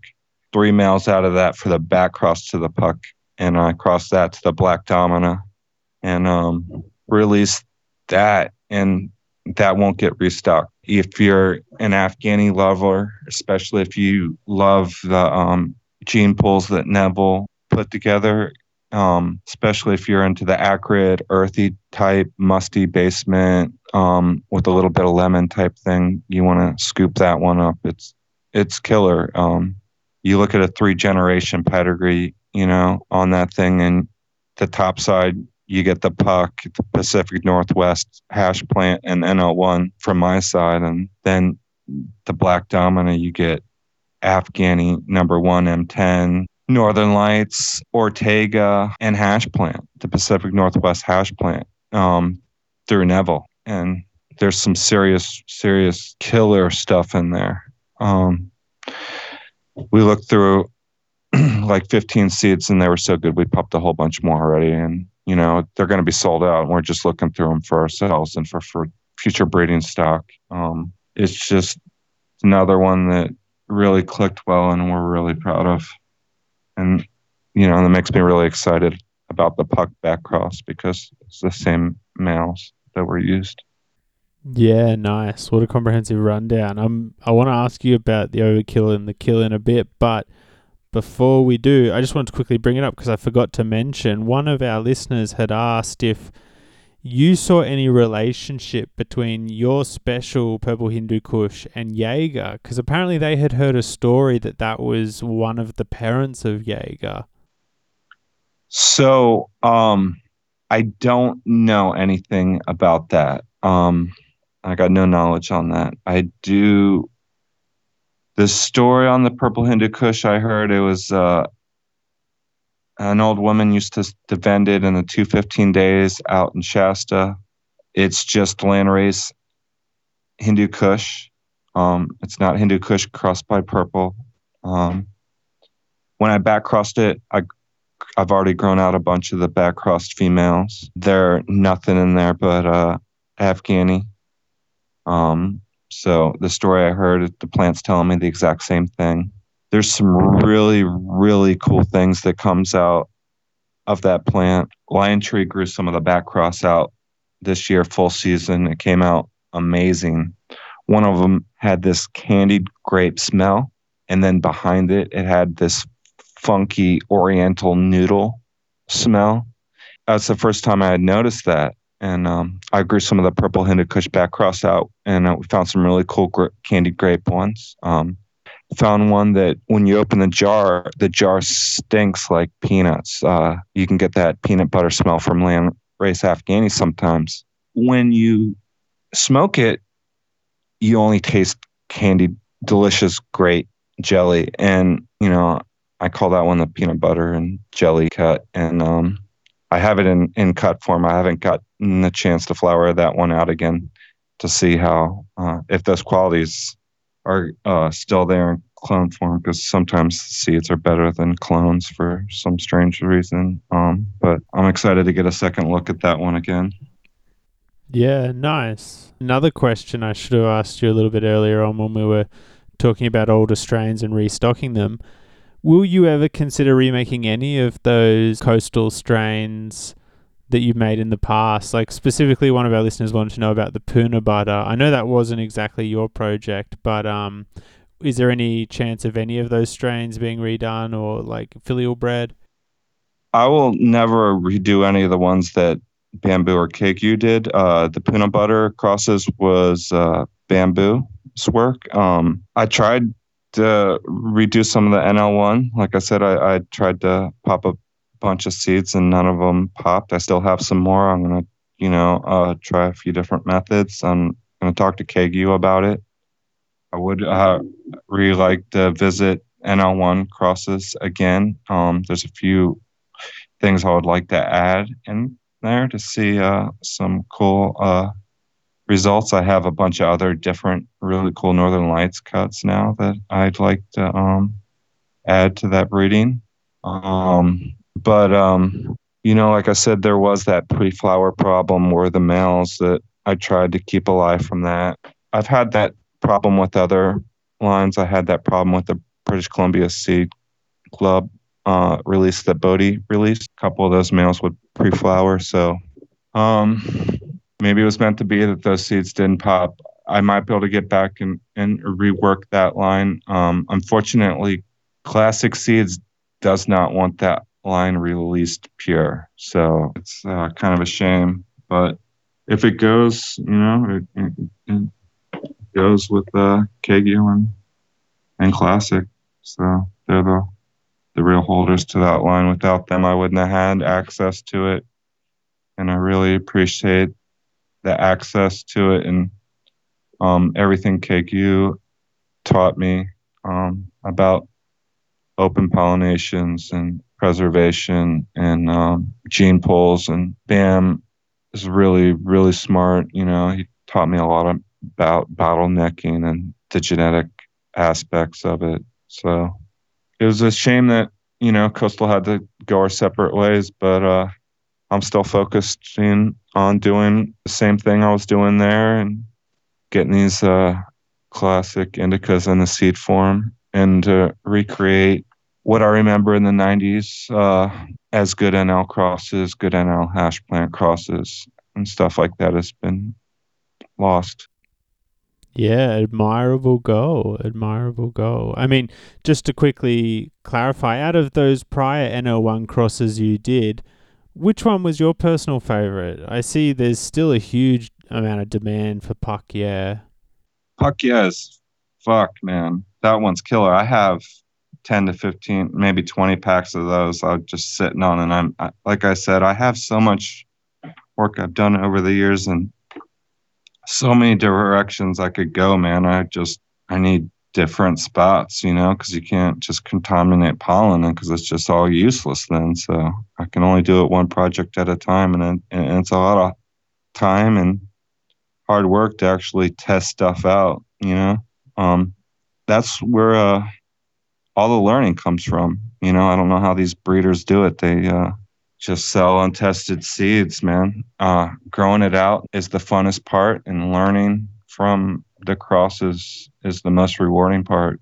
So if anyone out there is uh, wanting to know how to become a good breeder, you need to grow. You need to grow your crosses, and you need to grow as many different types of plants as possible. And you need to know what you like, and you need to know what you're looking for. Growing your crosses out in as large a quantities as uh, you can. It's going to teach you what's there and what you have, and it'll teach you about the gene pool. Yeah, some wise words there. On the topic of a slightly different NL, I noticed that in the pterodactyl cross you released, it's NL two by five. Is this something you made? Is it different stock? And what sort of traits does this male bring to the table? That male was another open pollination. That line is amazing, amazing line. Um, I was doing an open pollination with F2 seed stock when I made that cross. And um, the F2 seeds were made by Cannarado. The F1 seeds were made by Jim Ortega.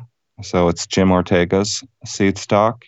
You know, I love. I'm really happy with that line. Um, I need to, you know, talk to Bodhi about it because I don't talk to Jim Ortega myself, and I don't want to step on anybody's toes. But I would definitely um, love to take that one to F4 and share that one with the public. When I um, made the F3s, I put in the NL2 clone, and um, that was Jim Ortega stock. And we just gave those away as freebies because it, it didn't seem right. You know, he's the, the caretaker of that line for so long and then I just get a couple pieces and for me to be the person to cash in, that's just not the way I like to do things. I like to stay in my own lane with that being said, I am going to ask uh, Bodhi if he can ask Jim if he minds if I uh, release that NF4. It needs to be out there in the public. It's one of the best uh, NL lines there is. That's killer, and that's so exciting to hear. I guess the reason why I'm asking you about all these various Northern Lights varieties and the crosses you've done is because I'm just sort of trying to get a feel for all the different ones and what they bring which one to you is the best if you could only pick one? And what is maybe a unique trait about each one of them versus the others? If we just think about the three ones we've spoken about be it the nl5 the nl1 and the 2x5 great question. The best line is either the nl1 or the 2x5 i would love to get into those together. Those are the two nl lines in seed form that um, sh- remind me of uh, the 90s NLs. Um, I'm spacing out the guy's uh, seed company. Um, they used to be Lighthouse Seeds, and then they split up. They have some really nice NL. They crossed their uh, five by two, and those guys have a really nice NL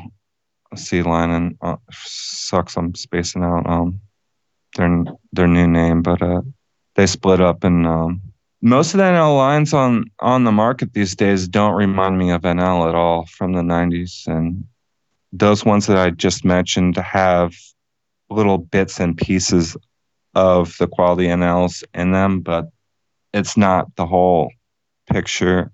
And um that's why I said when something like the the Brood X you know almost reminds me of a really high quality Northern Lights from the 90s better than these pure inbred lines just because uh, everything in that I believe goes back to Northern Lights and the phenos, you know, just are are coming through right. They express themselves. There's a few NLs I haven't got to check out. I haven't got to check out Deep Elms. Um, I got to look through AK Bean Brains NL5 by one. Um, that wasn't exactly what I was looking for, but I have a really nice keeper cut of AK Bean Brains NL1 and um, she seems like what I remember. And um, She seems really nice, similar similar type plant structure to the puck. So Yeah, killer, killer. Oh, dude, I'm down to take a bong hit and get some water for sure. Hey, oh, how you doing? I just spilled my chop bowl. God damn it! I just uh, took two bong hits overkill. Now I'm gonna do a Gandaddy. Oh yeah. What's the overkill taste like?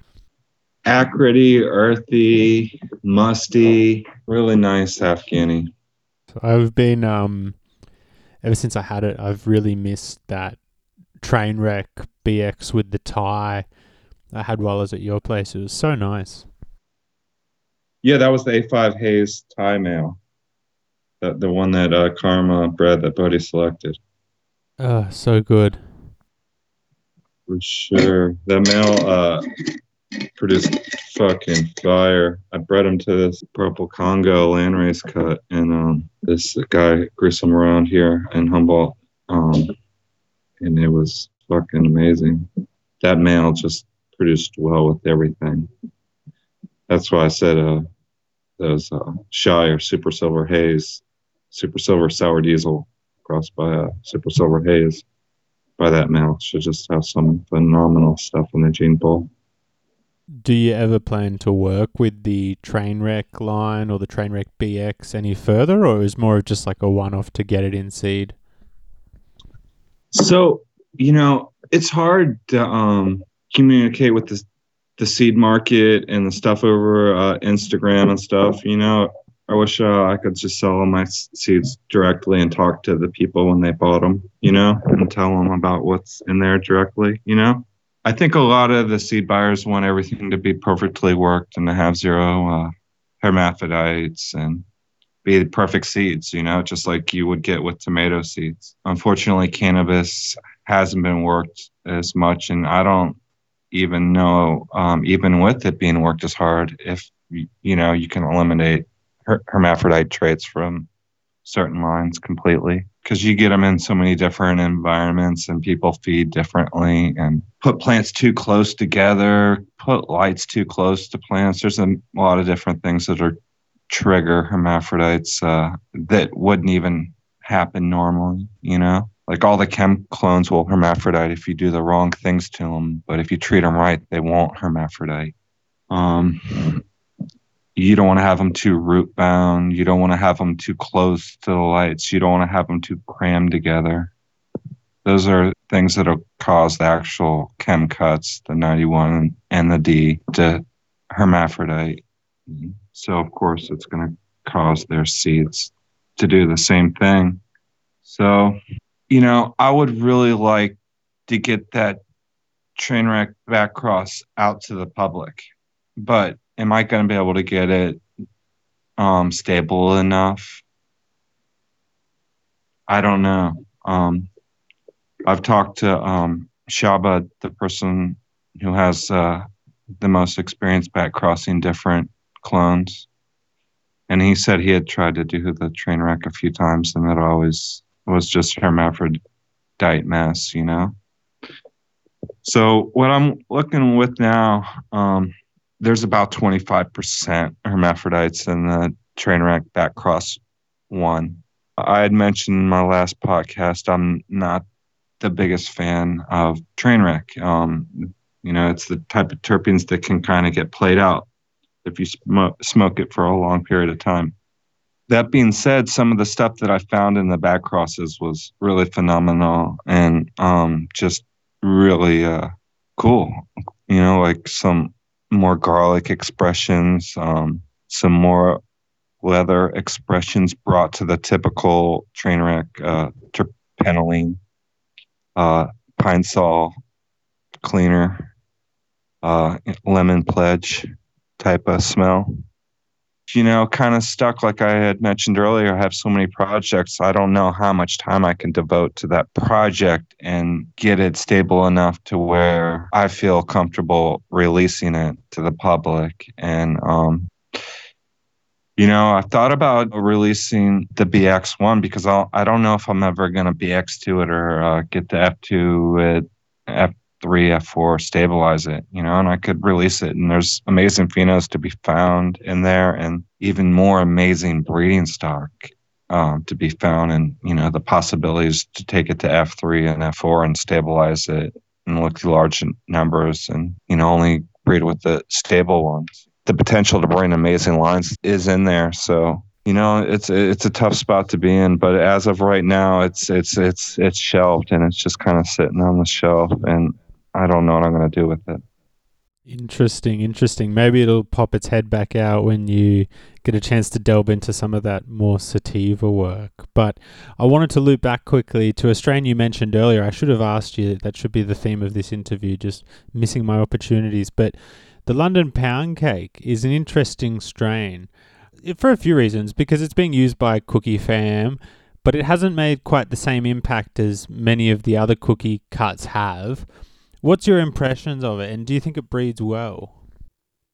I think they've just done a better job, um, not letting that one get out. Unfortunately, uh, I think uh, Jigga doesn't like his stuff getting out, and you know, um, his stuff constantly gets out, and it's. Uh, I can't imagine being him how, how painful that's uh, got to be, especially when you don't want it out there because it's amazing shit. That being said, this one came from Growing with Passion. He got it from Jigga. Him and uh, Dela did uh, breeding with um, that serious male from South Fork Seeds. Uh, it's uh, Shabud's 707 Chem Dog bred to Star Dog. I, I took a male off of that. I bred that to Chem D and I passed them some seeds and they bred that to wedding cake, and Burner named the strain Medine. And um, I got that London pound cake back as a thank you.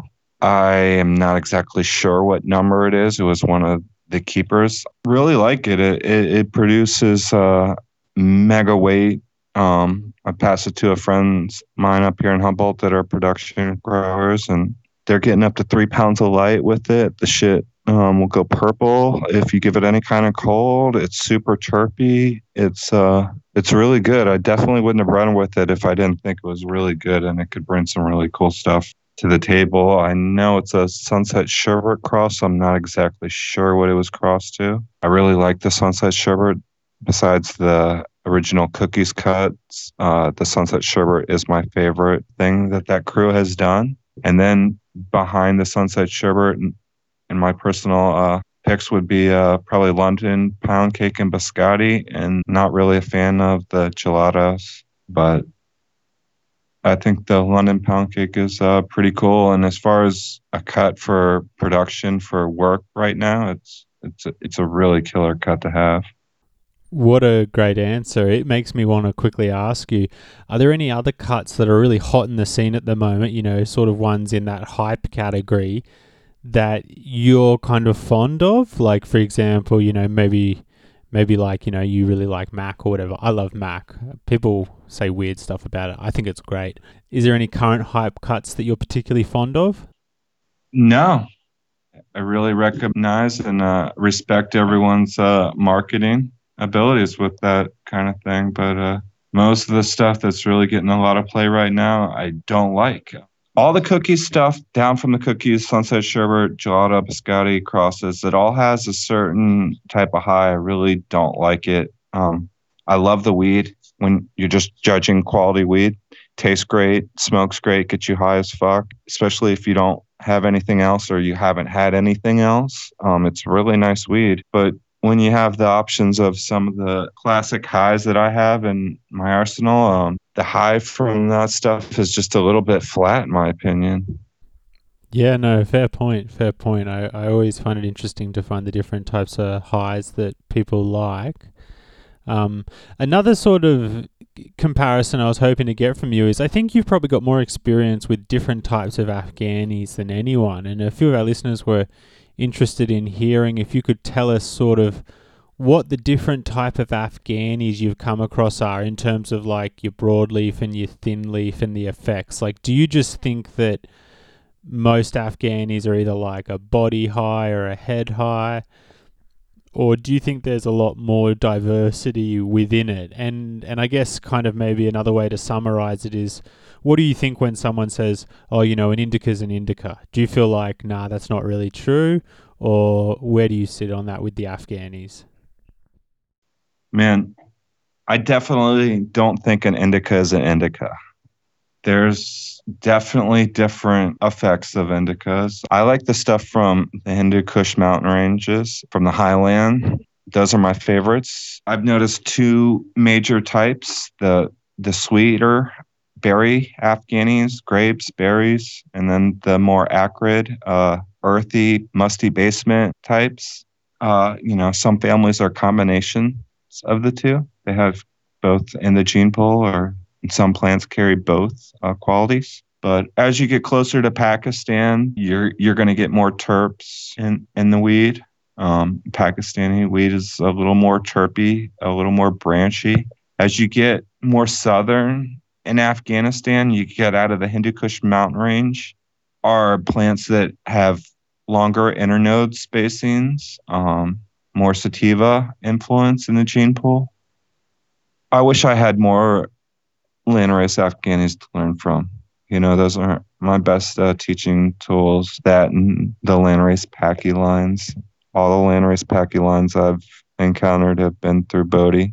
I've increased the vintage Pakistani from Bodhi twice. Um, I have his Peshawar Pachy. I bought seven packs of that, probably more packs than anyone else. I need to get into those here really soon. You know, there there's no better teachers than the plants, and I just try to grow as many different landrace lines as possible. I wish I could uh, release them all. Uh, unfortunately, um, people are, are kind of uh, protective over them, and I understand. It's kind of like I had mentioned about Jim Ortega stock. He has all that awesome NL that he's never really profited off of, and it didn't really seem fair for me to sell the the NL2 by NL2 by 5 from him, so I just gave it away for free because I just acquired it. It's kind of like that with Landrace. Um, as I do several increases with them, I feel like I'm more entitled to share them with the public. But when I just uh,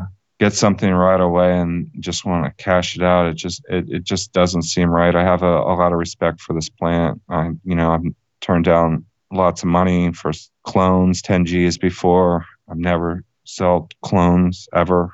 So I just uh, I, we're just guardians of this plant, and I just try to do uh, do right by her and she does right by me and it's such a, a, a, teaching plant that you know one of the lessons that's taught me is not to be greedy and show respect everything has its time so nice nice uh, a good sort of mantra to strive to speaking about time What's your thoughts on some of the indicas we saw in the 90s that would largely be described as sort of like creeper indicas, you know, where they had like a really slow onset and then they would just hit you super hard? It seems like that sort of strain isn't really around anymore. Do you think that we've lost them over time or that it was just more of a reflection of like the availability of good quality bud and people just being reminiscent about those sorts of high quality weed when it didn't come around very often? Well, to notice that effect, you got to be sober when you smoke that creeper weed, and then you got to smoke no other weed for a while until that creeper effect creeps up on you. To be honest, I do have uh, some crosses that do have that aspect. Some of the M10 is kind of like a creeper Afghani. That purple Hindu Kush will creep up on you. Um, the purple Hindu Kush crosses will creep up on you. But like I said, you got to be sober when you smoke them, and then you got to smoke them and then just not smoke anything for a while to kind of like have notice that effect. If you're just like at an Emerald Cup situation where you're there smoking tons of different weed and you're high as fuck already, you, you're not even going to notice uh, something like that, you know? Yeah, that's a very valid point, isn't it? You got to. It's about set and setting as well. Hmm. Yeah, definitely. Very important. You notice that creeper effect a lot of times when you smoke some weed and then you go into a store. there you go. There you go. Another question we got was Are you able to describe the differences between your two different Black Domina cuts, the 95 versus the Healing Harvest one? Okay, so the 95 is more um, that acrid, earthy, musty basement, um, almost Bubba Kush funky sometimes uh, type of thing. And then the uh, Healing Harvest has more of more terps. Just it's really hard to describe the smell. It's almost like a, a Tupperware plastic smell with like garlic behind it. So I had read on um, Mr. Nice forums where Neville said at some point he switched out the recipe for the black domina he switched out the afghani one the m10 and he switched in garlic bud in its place. So i wonder if the um, healing harvest is uh, after he switched out the garlic bud because it kind of has that garlic thing going on. The garlic bud would have brought a little bit more sativa to the um, gene pool. The original black domina was pretty much 100% indica being hash plant, Ortega, Northern Lights, and Afghani number one M10. He uh, mentioned that he didn't like the Afghani number one. I wonder if that's just because it came from Sam, you know, because when you look back in history, if you look back at the Afghani 1M10, it's probably behind more uh, strains than any other uh, landrace Afghani. You know, JJ used it in his work. It's in the Kauai Electric. It's in Snow Lotus, Blockhead. Um, I can't think of them all right now, but it, it, the amount of strains that uh, go back to Afghani number one is uh, truly impressive. Yeah, I mean, I've only ever really tried one sample that was given to me as Afghani number one, and it was some really, really nice stuff. I mean, speaking of cuts where there's different ones of it out there and talking about the differences, there was some interest around the different headband cuts. Can you give us a rundown on your headband? And is it the same one that other people use, or is your one unique? So I can't say what what the other people use, but um, I do know that my cut has been passed around a lot. I passed it to Duke Diamond. Um, Not So Dog has it you know, it's really um, good cut. It's renamed OG. Had to get renamed. The person that renamed it reminded them of uh, Weasel's headband, so that's the reason he used the name. Um, had that same headband kind of effect on your head. So there's that headband. Um, Not So Dog calls it the 56 day headband. He also has uh, Lumpa's headband and that's pretty similar but um, different. I like mine much better. There's also the LA Kush headband that Not So Dog holds. That one's more like sour diesel. Mandel brought brought that one up from LA. That one's fucking amazing. And then there's a 707 headband that DNA released, and there's some really good keeper phenos in that too that I've seen. So Weasel's original headband, which I don't think is alive anymore, so there's a ton of different headbands, and it's really confusing topic, and that's about all I know about that one. No, that's a great rundown. I think that's what we were sort of hoping to touch on. And likewise, in a recent episode, we spoke with Mean Gene about Big Sur Holyweed. And what was interesting was he kind of mentioned that he got some seeds, which might be one of the parent lines that made the Big Sur Holyweed. It's sort of a longer story. I won't go into it all, but it relates to this strain called Dolores. Did you ever get the backstory from Kagyu on the Big Sur Holyweed, or just from anyone even? Like, what have you heard about its origins? And the stuff you worked with under Coastal, was that from Kagyu's collection, or how were those seeds acquired? So, uh, got his Big Sur Holy Weed from a surfer guy. That's what he told me. And um, an old timer. You know, he's getting close to 80 at this point, and uh, he's the oldest dude I know that smokes weed still and grows. And he's like the OG of OGs. I've never, you know, met him, anyone even close. So he's been around Santa Cruz his whole life, you know, and seen the evolution of cannabis since you know when the Brotherhood was bringing in stuff.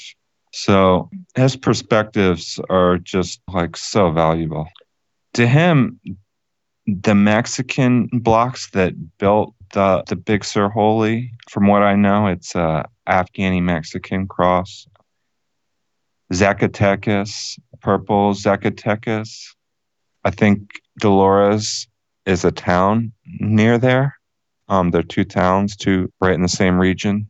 That's uh, all I know about that. I do know his Big Sur Holy line is super high quality. I don't have any of that seed stock. You know, it's super high quality stuff. I wish I did. One point, I had a keeper cut. They grew it out in um, Colorado. Some samples got that Adam done, and it reminded him of the same Big Sur hole holy that was in Sage. It's really good weed, really interesting gene pool, and uh, he just told me he got it from some surfer and he had had it for quite some time and then done a few in seed increases on it. That's all I know about that. He'd have to elaborate further. Yeah, nice. A, a, good little background on that one. I think it's one where we'll always sort of be trying to figure out the exact truth around it.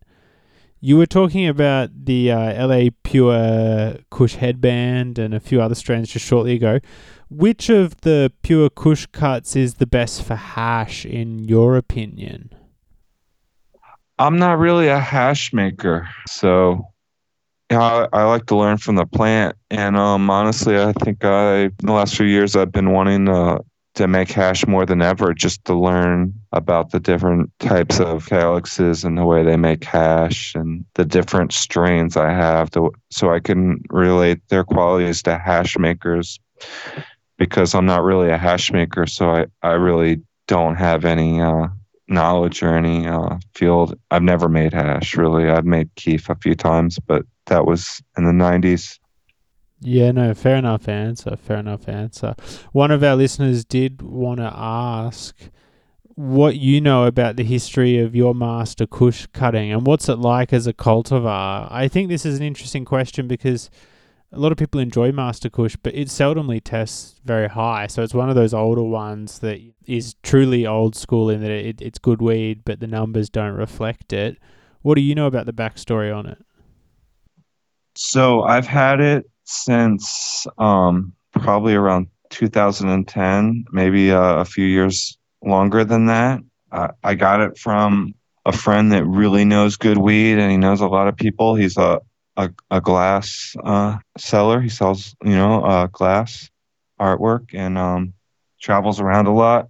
He brought it up from New Mexico. I had heard it came from Florida to New Mexico. Um, she's really, really special. She has uh, one of the most relaxing, calming buzzes. Um, perfect for like watching a movie and just sitting there and relaxing. You're gonna just soak right into the the plot and think about nothing else. Um, I'm definitely to get to a project, a Master Kush project. I'm to search through a few different crosses I made with that Master Kush across the Bull Kush and um, a few others. And Mean Gene actually gave me some deep chunk Master Kush seeds. I'm to look through those and find the best line that I think uh, amplifies the math, Master Kush qualities and, and bring that one to to seed form is uh, a, a goal. And I also have the SoCal Master. I want to work into that project and just got um, old Master Kush from Eugene, Oregon, and really excited to work that project. Wow, no no shortage of projects on the horizon, is there? I love it. You're keeping yourself busy. When you're doing one of these projects, do you pop a certain number of seeds or is it like I just pop all the seeds of that line I have? What's your number of seeds you like to pop to search through things? 40 or 50 um, minimum. I like to ideally uh, do more, but um, I, I hear people on Inst- Instagram a lot say, you know, I got a pack so I can get them out. You know, 12 seeds is not, you need at least twice, three times, four times that many you know really look through the population and you need to be uh, familiar with the gene pool and uh, what you're looking for really helps um, somebody had just mentioned to me on Instagram that they got the Urkel cut and it's down from me. And um, they wanted to buy a pack of Light of Venus to make a back cross. And I was like, well, don't buy one pack, buy four. Grow that Urkel clone out three or four times so you get familiar with it, know what you're dealing with, what you're looking for, and then pop those four packs. Then you'll know what you're looking for in a male to bring to the table for your back cross. You know, the bigger your selections, the better your end results. And I look at it this way if you're not finding keepers in the females, there's not going to be keepers in the males. And it's as simple as that. So, I mean, it begs the question have you got any new tips for us about how to select a male? Do you think it differs from strain to strain, or are there any golden characteristics where if you see that thing on any strain, you're like, yep, I want it? I think it uh, differs from strain to tr- strain and what type of qualities you want that male to bring to the table. Okay. I was going to say on the topic of popping seeds, which we just spoke about, are there any new lines you're thinking about going through or any new seed stock you've been given that you're excited to pop next? Wow. Um, you know, right now I'm going through Overkill, Black Muddy River, um, and the both the Black Dominance cross to the M10. You know, testing the M10 Black Dominance for release, and then also running all those different crosses head to head to see which is the best one to um, further a Black Domina project. So those seeds are going now, but I'm really excited about that. I'm also growing OG Kush, Lazy Dog, um, Headband, Lazy Dog, Ethiopian, Banana M10, Malawi M10, Panama Red M10, and um, more Brood X. Popped a bunch more Brood X because that shit's just ridiculous. I'm like, couldn't be happier with that. And I popped a bunch of lazy dogs. I want to look through more of those um, before I take the line F2 and F3. I don't want to miss anything. Wow, there's some some nice projects in the mix there. I noticed that I feel like there's a distinct lack of banana crosses in the market, and you just mentioned one. Do you plan to do any further work with the banana lines? And I'm guessing you just use the banana OG as the base. No, that's the Ethiopian Highland uh, banana cut Bodhi selected, and she is amazing. Two to one CBD. What's the high like? Do you still feel the psychoactive side, or the CBD is just too high? No, you you definitely uh, get high. Um, I'm not as familiar with that one as the Panama Red, but you know the Panama Red cut I used is the two to one, the grandmother to the Coastal Seeds uh, CBD release that I did.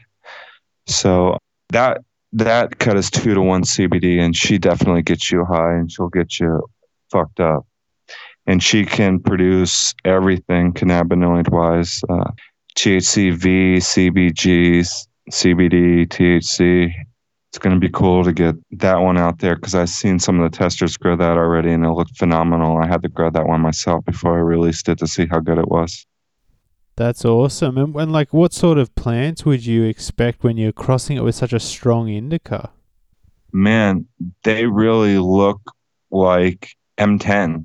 I'm shocked. And I had grown the Malawi um, M Malawi Gold M10's out already, and it had shortened the, the flowering time down dramatically, you know, almost 50%. So I'm assuming it's going to do the same thing, especially with how indica looking the first few sets of leaves are with the Panama Red. And um, testers that finished it said it, it, it didn't go 10 weeks. So really excited about that one.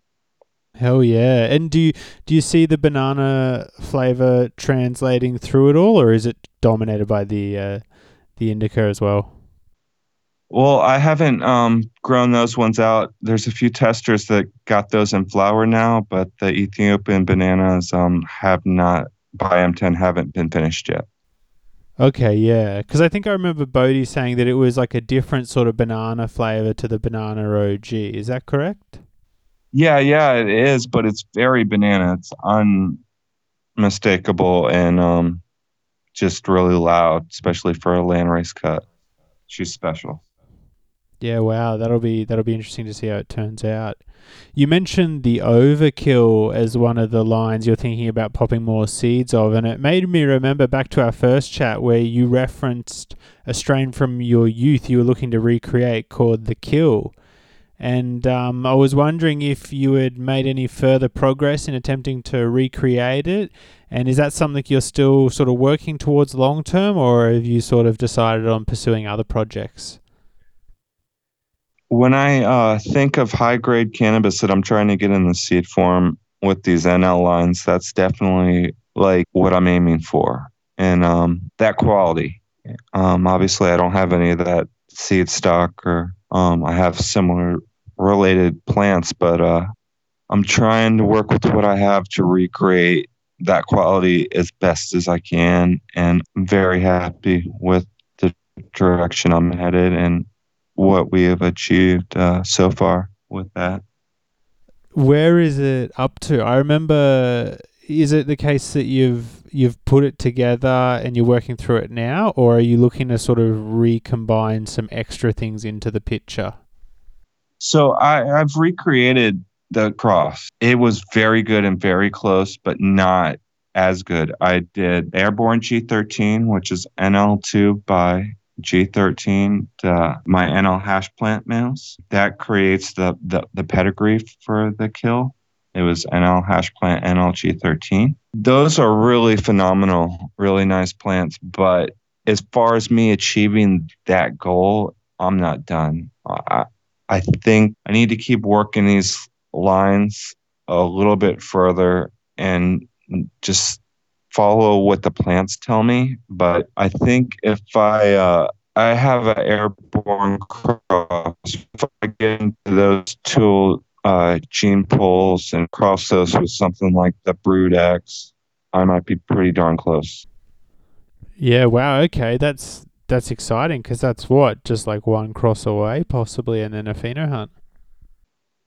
Yeah, everything we've been dropping along these lines, I'm really, really happy with and really proud of to be getting it out there into the gene pool. So, uh, if I can recreate something as good as something I remember in my youth, is that even possible? You know, I'm not quite sure because I think it, the way we remember things, uh, everything uh, from certain point in time is kind of special. A lot of people remember, uh, you know, or, or, never get over talking about their high school years. I have certain friends that every single time I want to talk to them, they want to talk about high school years and stuff, you know, the golden age. Was that weed that good? Or was it I just wasn't used to weed that good and that was a special time in my life? It, it's something I'm never going to be quite sure on. Yeah, it's interesting. I think that tolerance definitely plays some part in it all. Having taken a few tolerance breaks over the past year or so, when I come back, it's a different sort of high. Like you, you can get to this point where you just you can't like you you're you're almost like useless. Like you're just debilitated. It's interesting, but the tolerance comes back reasonably quickly. I've found, but I think you can probably make something better. But I don't know. I feel like when I'm smoking good weed after a tolerance break, it's hard to tell it's super good because it's just like any weed would get me super high. Yep. And back then in the 90s, we were uh, smoking a lot of swag. And, you know, sometime the, the kill would come around when we were uh, smoking Mexican brickweed that was a year old, you know? Yeah. I mean, God, it would make a difference then. yeah. I, I, mean, like, if I could take some of this uh, killer pheno at Brood X I found, and I took back that you know to the 90s. You know, I think it it would be just as good. It just might be you know how I remember stuff from my youth and not having that high quality of weed back then. Yeah. Okay. Interesting.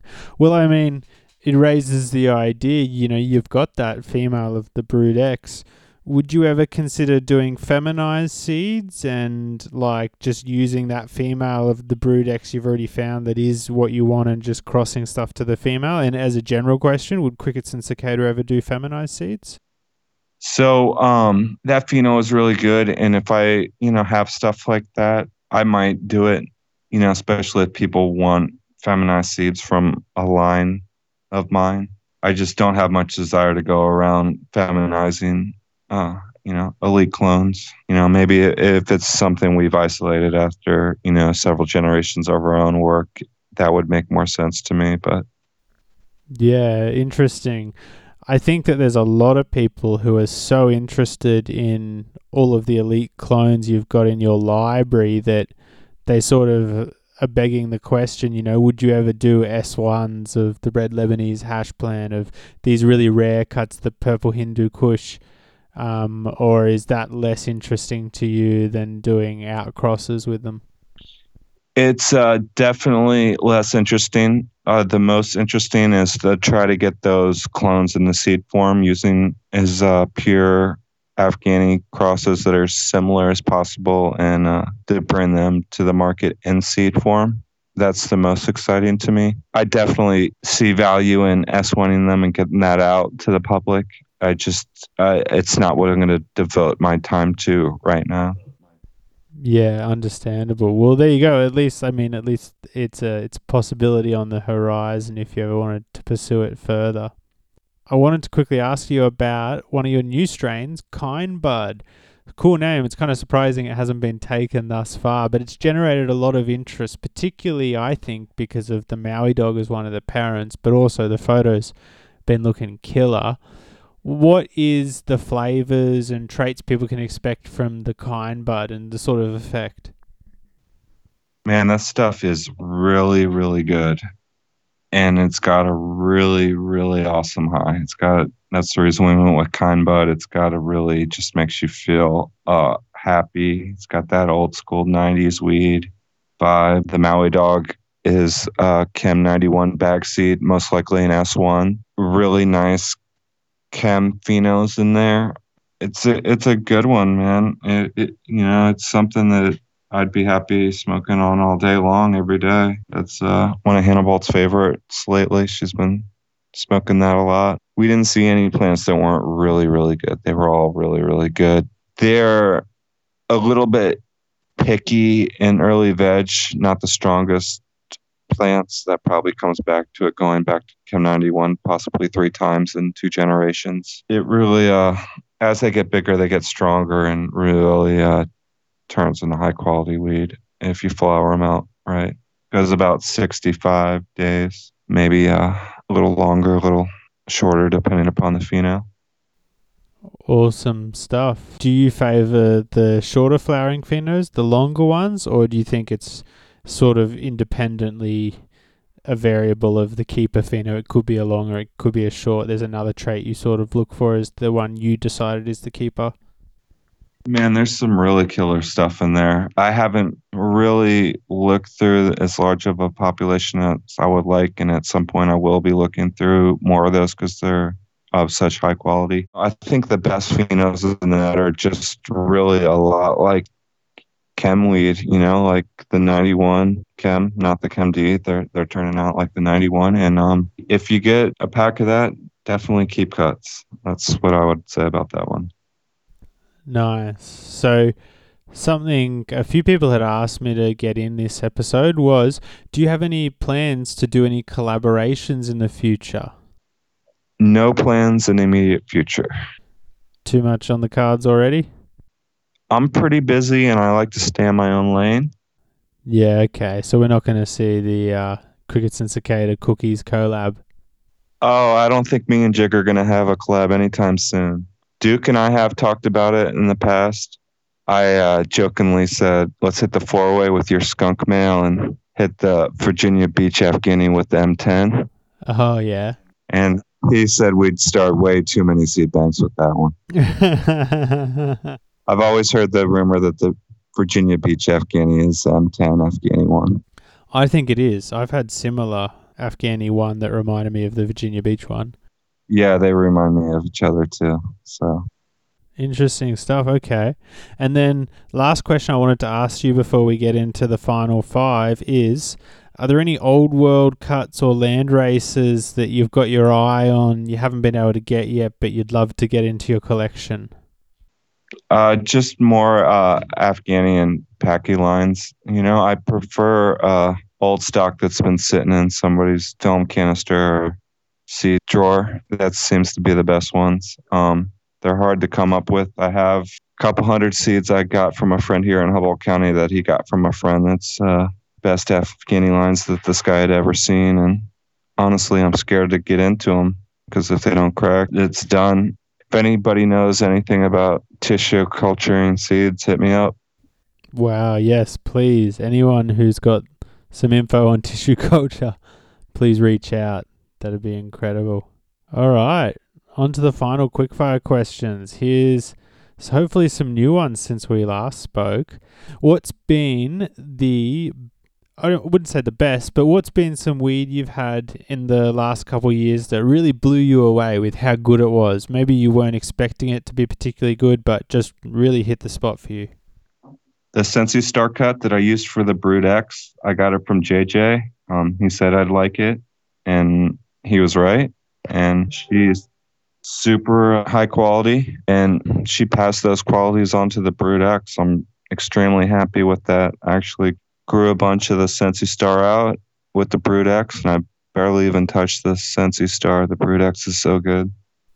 Some nice stuff. I think I was lucky enough to try some of that when I was with you, and really nice stuff indeed. So, on the other end of the spectrum, what's some weed that was really hyped up to you by some friends or someone, and eventually you try it and you were just like a bit disappointed? Uh, gelato was pretty hyped up, but that was a few years ago. But I, you know, that stuff never lived up to the hype to me. Um, that's about it that I can think of. Good stuff for all the weed you must try. I guess that's not a bad list there. So, all right, if I'm going to drop you off on a deserted island and you can grow three strains for the rest of your life, which three are you going to take with you? Are we talking clones, or we can I take three of my seed lines? Yeah, you could take uh, three of your seed lines if you prefer, or you can take clone. I would take Lazy Dog, Brood X, and Overkill. Wow, you just think you'd be able to mix and match enough with those to get everything you wanted? Yeah, I'd be able to bring everything I wanted out of the gene pools, the chem, the northern lights, that hash plant. They're all extremely potent the lazy dogs i'm growing a bunch more of them out. I'm planning on taking that line to f3 and it's just really good smoke and the brood x came out exceptional. Just uh i'm really stoked with the way it's smoking out and it's super potent and the hardest part is finding one that you know is not a keeper. Yeah always a good challenge that one when deciding what what you can't keep because there's too many good ones. So on the other end of the spectrum, you got to drop someone off to this desert island who you're not particularly fond of, and you're going to leave them with three strains. What three are you going to leave them with? oh man, that's just ruthless. We're gonna give them the gelato 33 and the 41, and um, uh, what else are we gonna give them? Runts the same thing. Love it. exactly. Have fun with that gene pool. hey, it made me think. Did you see that post from Sherbinski the other day where he's like, "These are the original gelato seeds"? No, I didn't see that one. He posted a photo where there must have been like at least two, three hundred seeds in there, I reckon. And I was thinking, there's no way those are the original seeds. You would have popped them already. Man, yeah, I don't know anything about that crew. I just uh, have a lot of respect for uh, how they marketed those strains and the way they changed the game with them. That's that's what I got to say about that one. There you go. All right. Well, on to our last question. What's one aspect or thing about the industry or the community, however you want to phrase it, that you would change if possible that you think would make a big difference?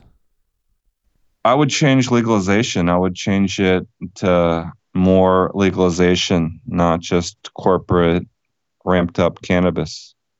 I think it should be free for everyone to grow in every state, as many plants as they want, to, to give it away to anyone, to sell to anyone. That's what legal things should be. You know, there's all this talk on Instagram lately of all these big brands that want to get rid of home grows in these states that are becoming legal. Man, that's exactly the thing that I would get rid of in the industry. Hard to call it a cannabis community uh, at this point.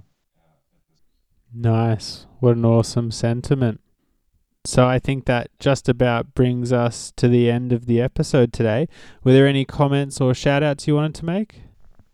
Huge shout out to Hannibal. None of this would be possible without her. And really want to thank everyone for their support, all the likes and comments on Instagram, and everyone that buys a pack. And it's always a pleasure to talk to you. Uh, you make the interview really easy with your awesome questions. And I had a great time. Thanks for having me. Uh, you're too kind, my friend. I enjoyed chatting with you likewise. And also, you know, shout out to Hannibal. We appreciate her. So, once again, a big thank you to one half of the dynamic duo behind Crickets and Cicada, Mr. Bob. Thanks for coming on the show. Thanks a lot, man.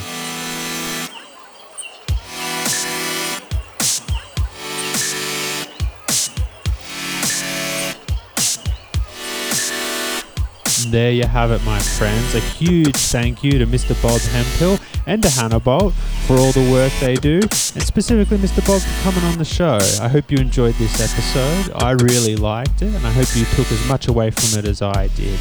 As always, though, these episodes could not happen without our fantastic sponsors. So a huge shout out to Seeds Here Now, number one seed bank in the game, all the hottest breeders, the latest drops. They've got a new exotic mic, Red Pop drop happening soon. Get in on that one if you like that ultra frosty, exotic looking bud. Likewise, in order to get that, you got to grow a good crop. And our other sponsors are fantastic. You got to grow a good crop. And in order to do that, you should check out our friends at Koppert Biological Systems. They have the largest range of predator mites and other natural enemies in the game. I told you about their Ultimite, but have you checked out their Spidex Vital Predator mites? They've got proof of predation, color changing technology, meaning the Persimilis mites will change to red after they've eaten spider mites, so you can be sure they're doing their job. Big shout out to Koppert Biological, we appreciate you. Likewise, a huge shout out to ProMix. These guys have been in the industry forever, you know them, I don't need to introduce them, but they do have a new product that would do well in anyone's garden ProMix Connect, a high quality mycorrhizal inoculant designed to help increase your yields, your resin, your terpenes, your flavors, everything you love about good quality cannabis. This is going to emphasize that. So go check out ProMix Connect now to help ensure your next harvest is one of the best to date. And last but not least, a huge shout out to our friends at the Patreon gang. We love you and we appreciate the support you give the show. If you would like to help support the show and ensure future episodes happen, please go check out www.patreon.com forward slash thepotcast. You'll get access to early interviews, exclusive unheard content like me chatting with Bodhi, me, Bob Hemphill, and Mean Gene chewing the fat, and exclusive genetic and merch giveaways. Go check it out now, guys. We appreciate you greatly. I think that's just about the end of it for this one, my friends. I'll catch you on the next one to get that hitter. This is Heavy Days from the Upside Down Library signing out. We'll see you.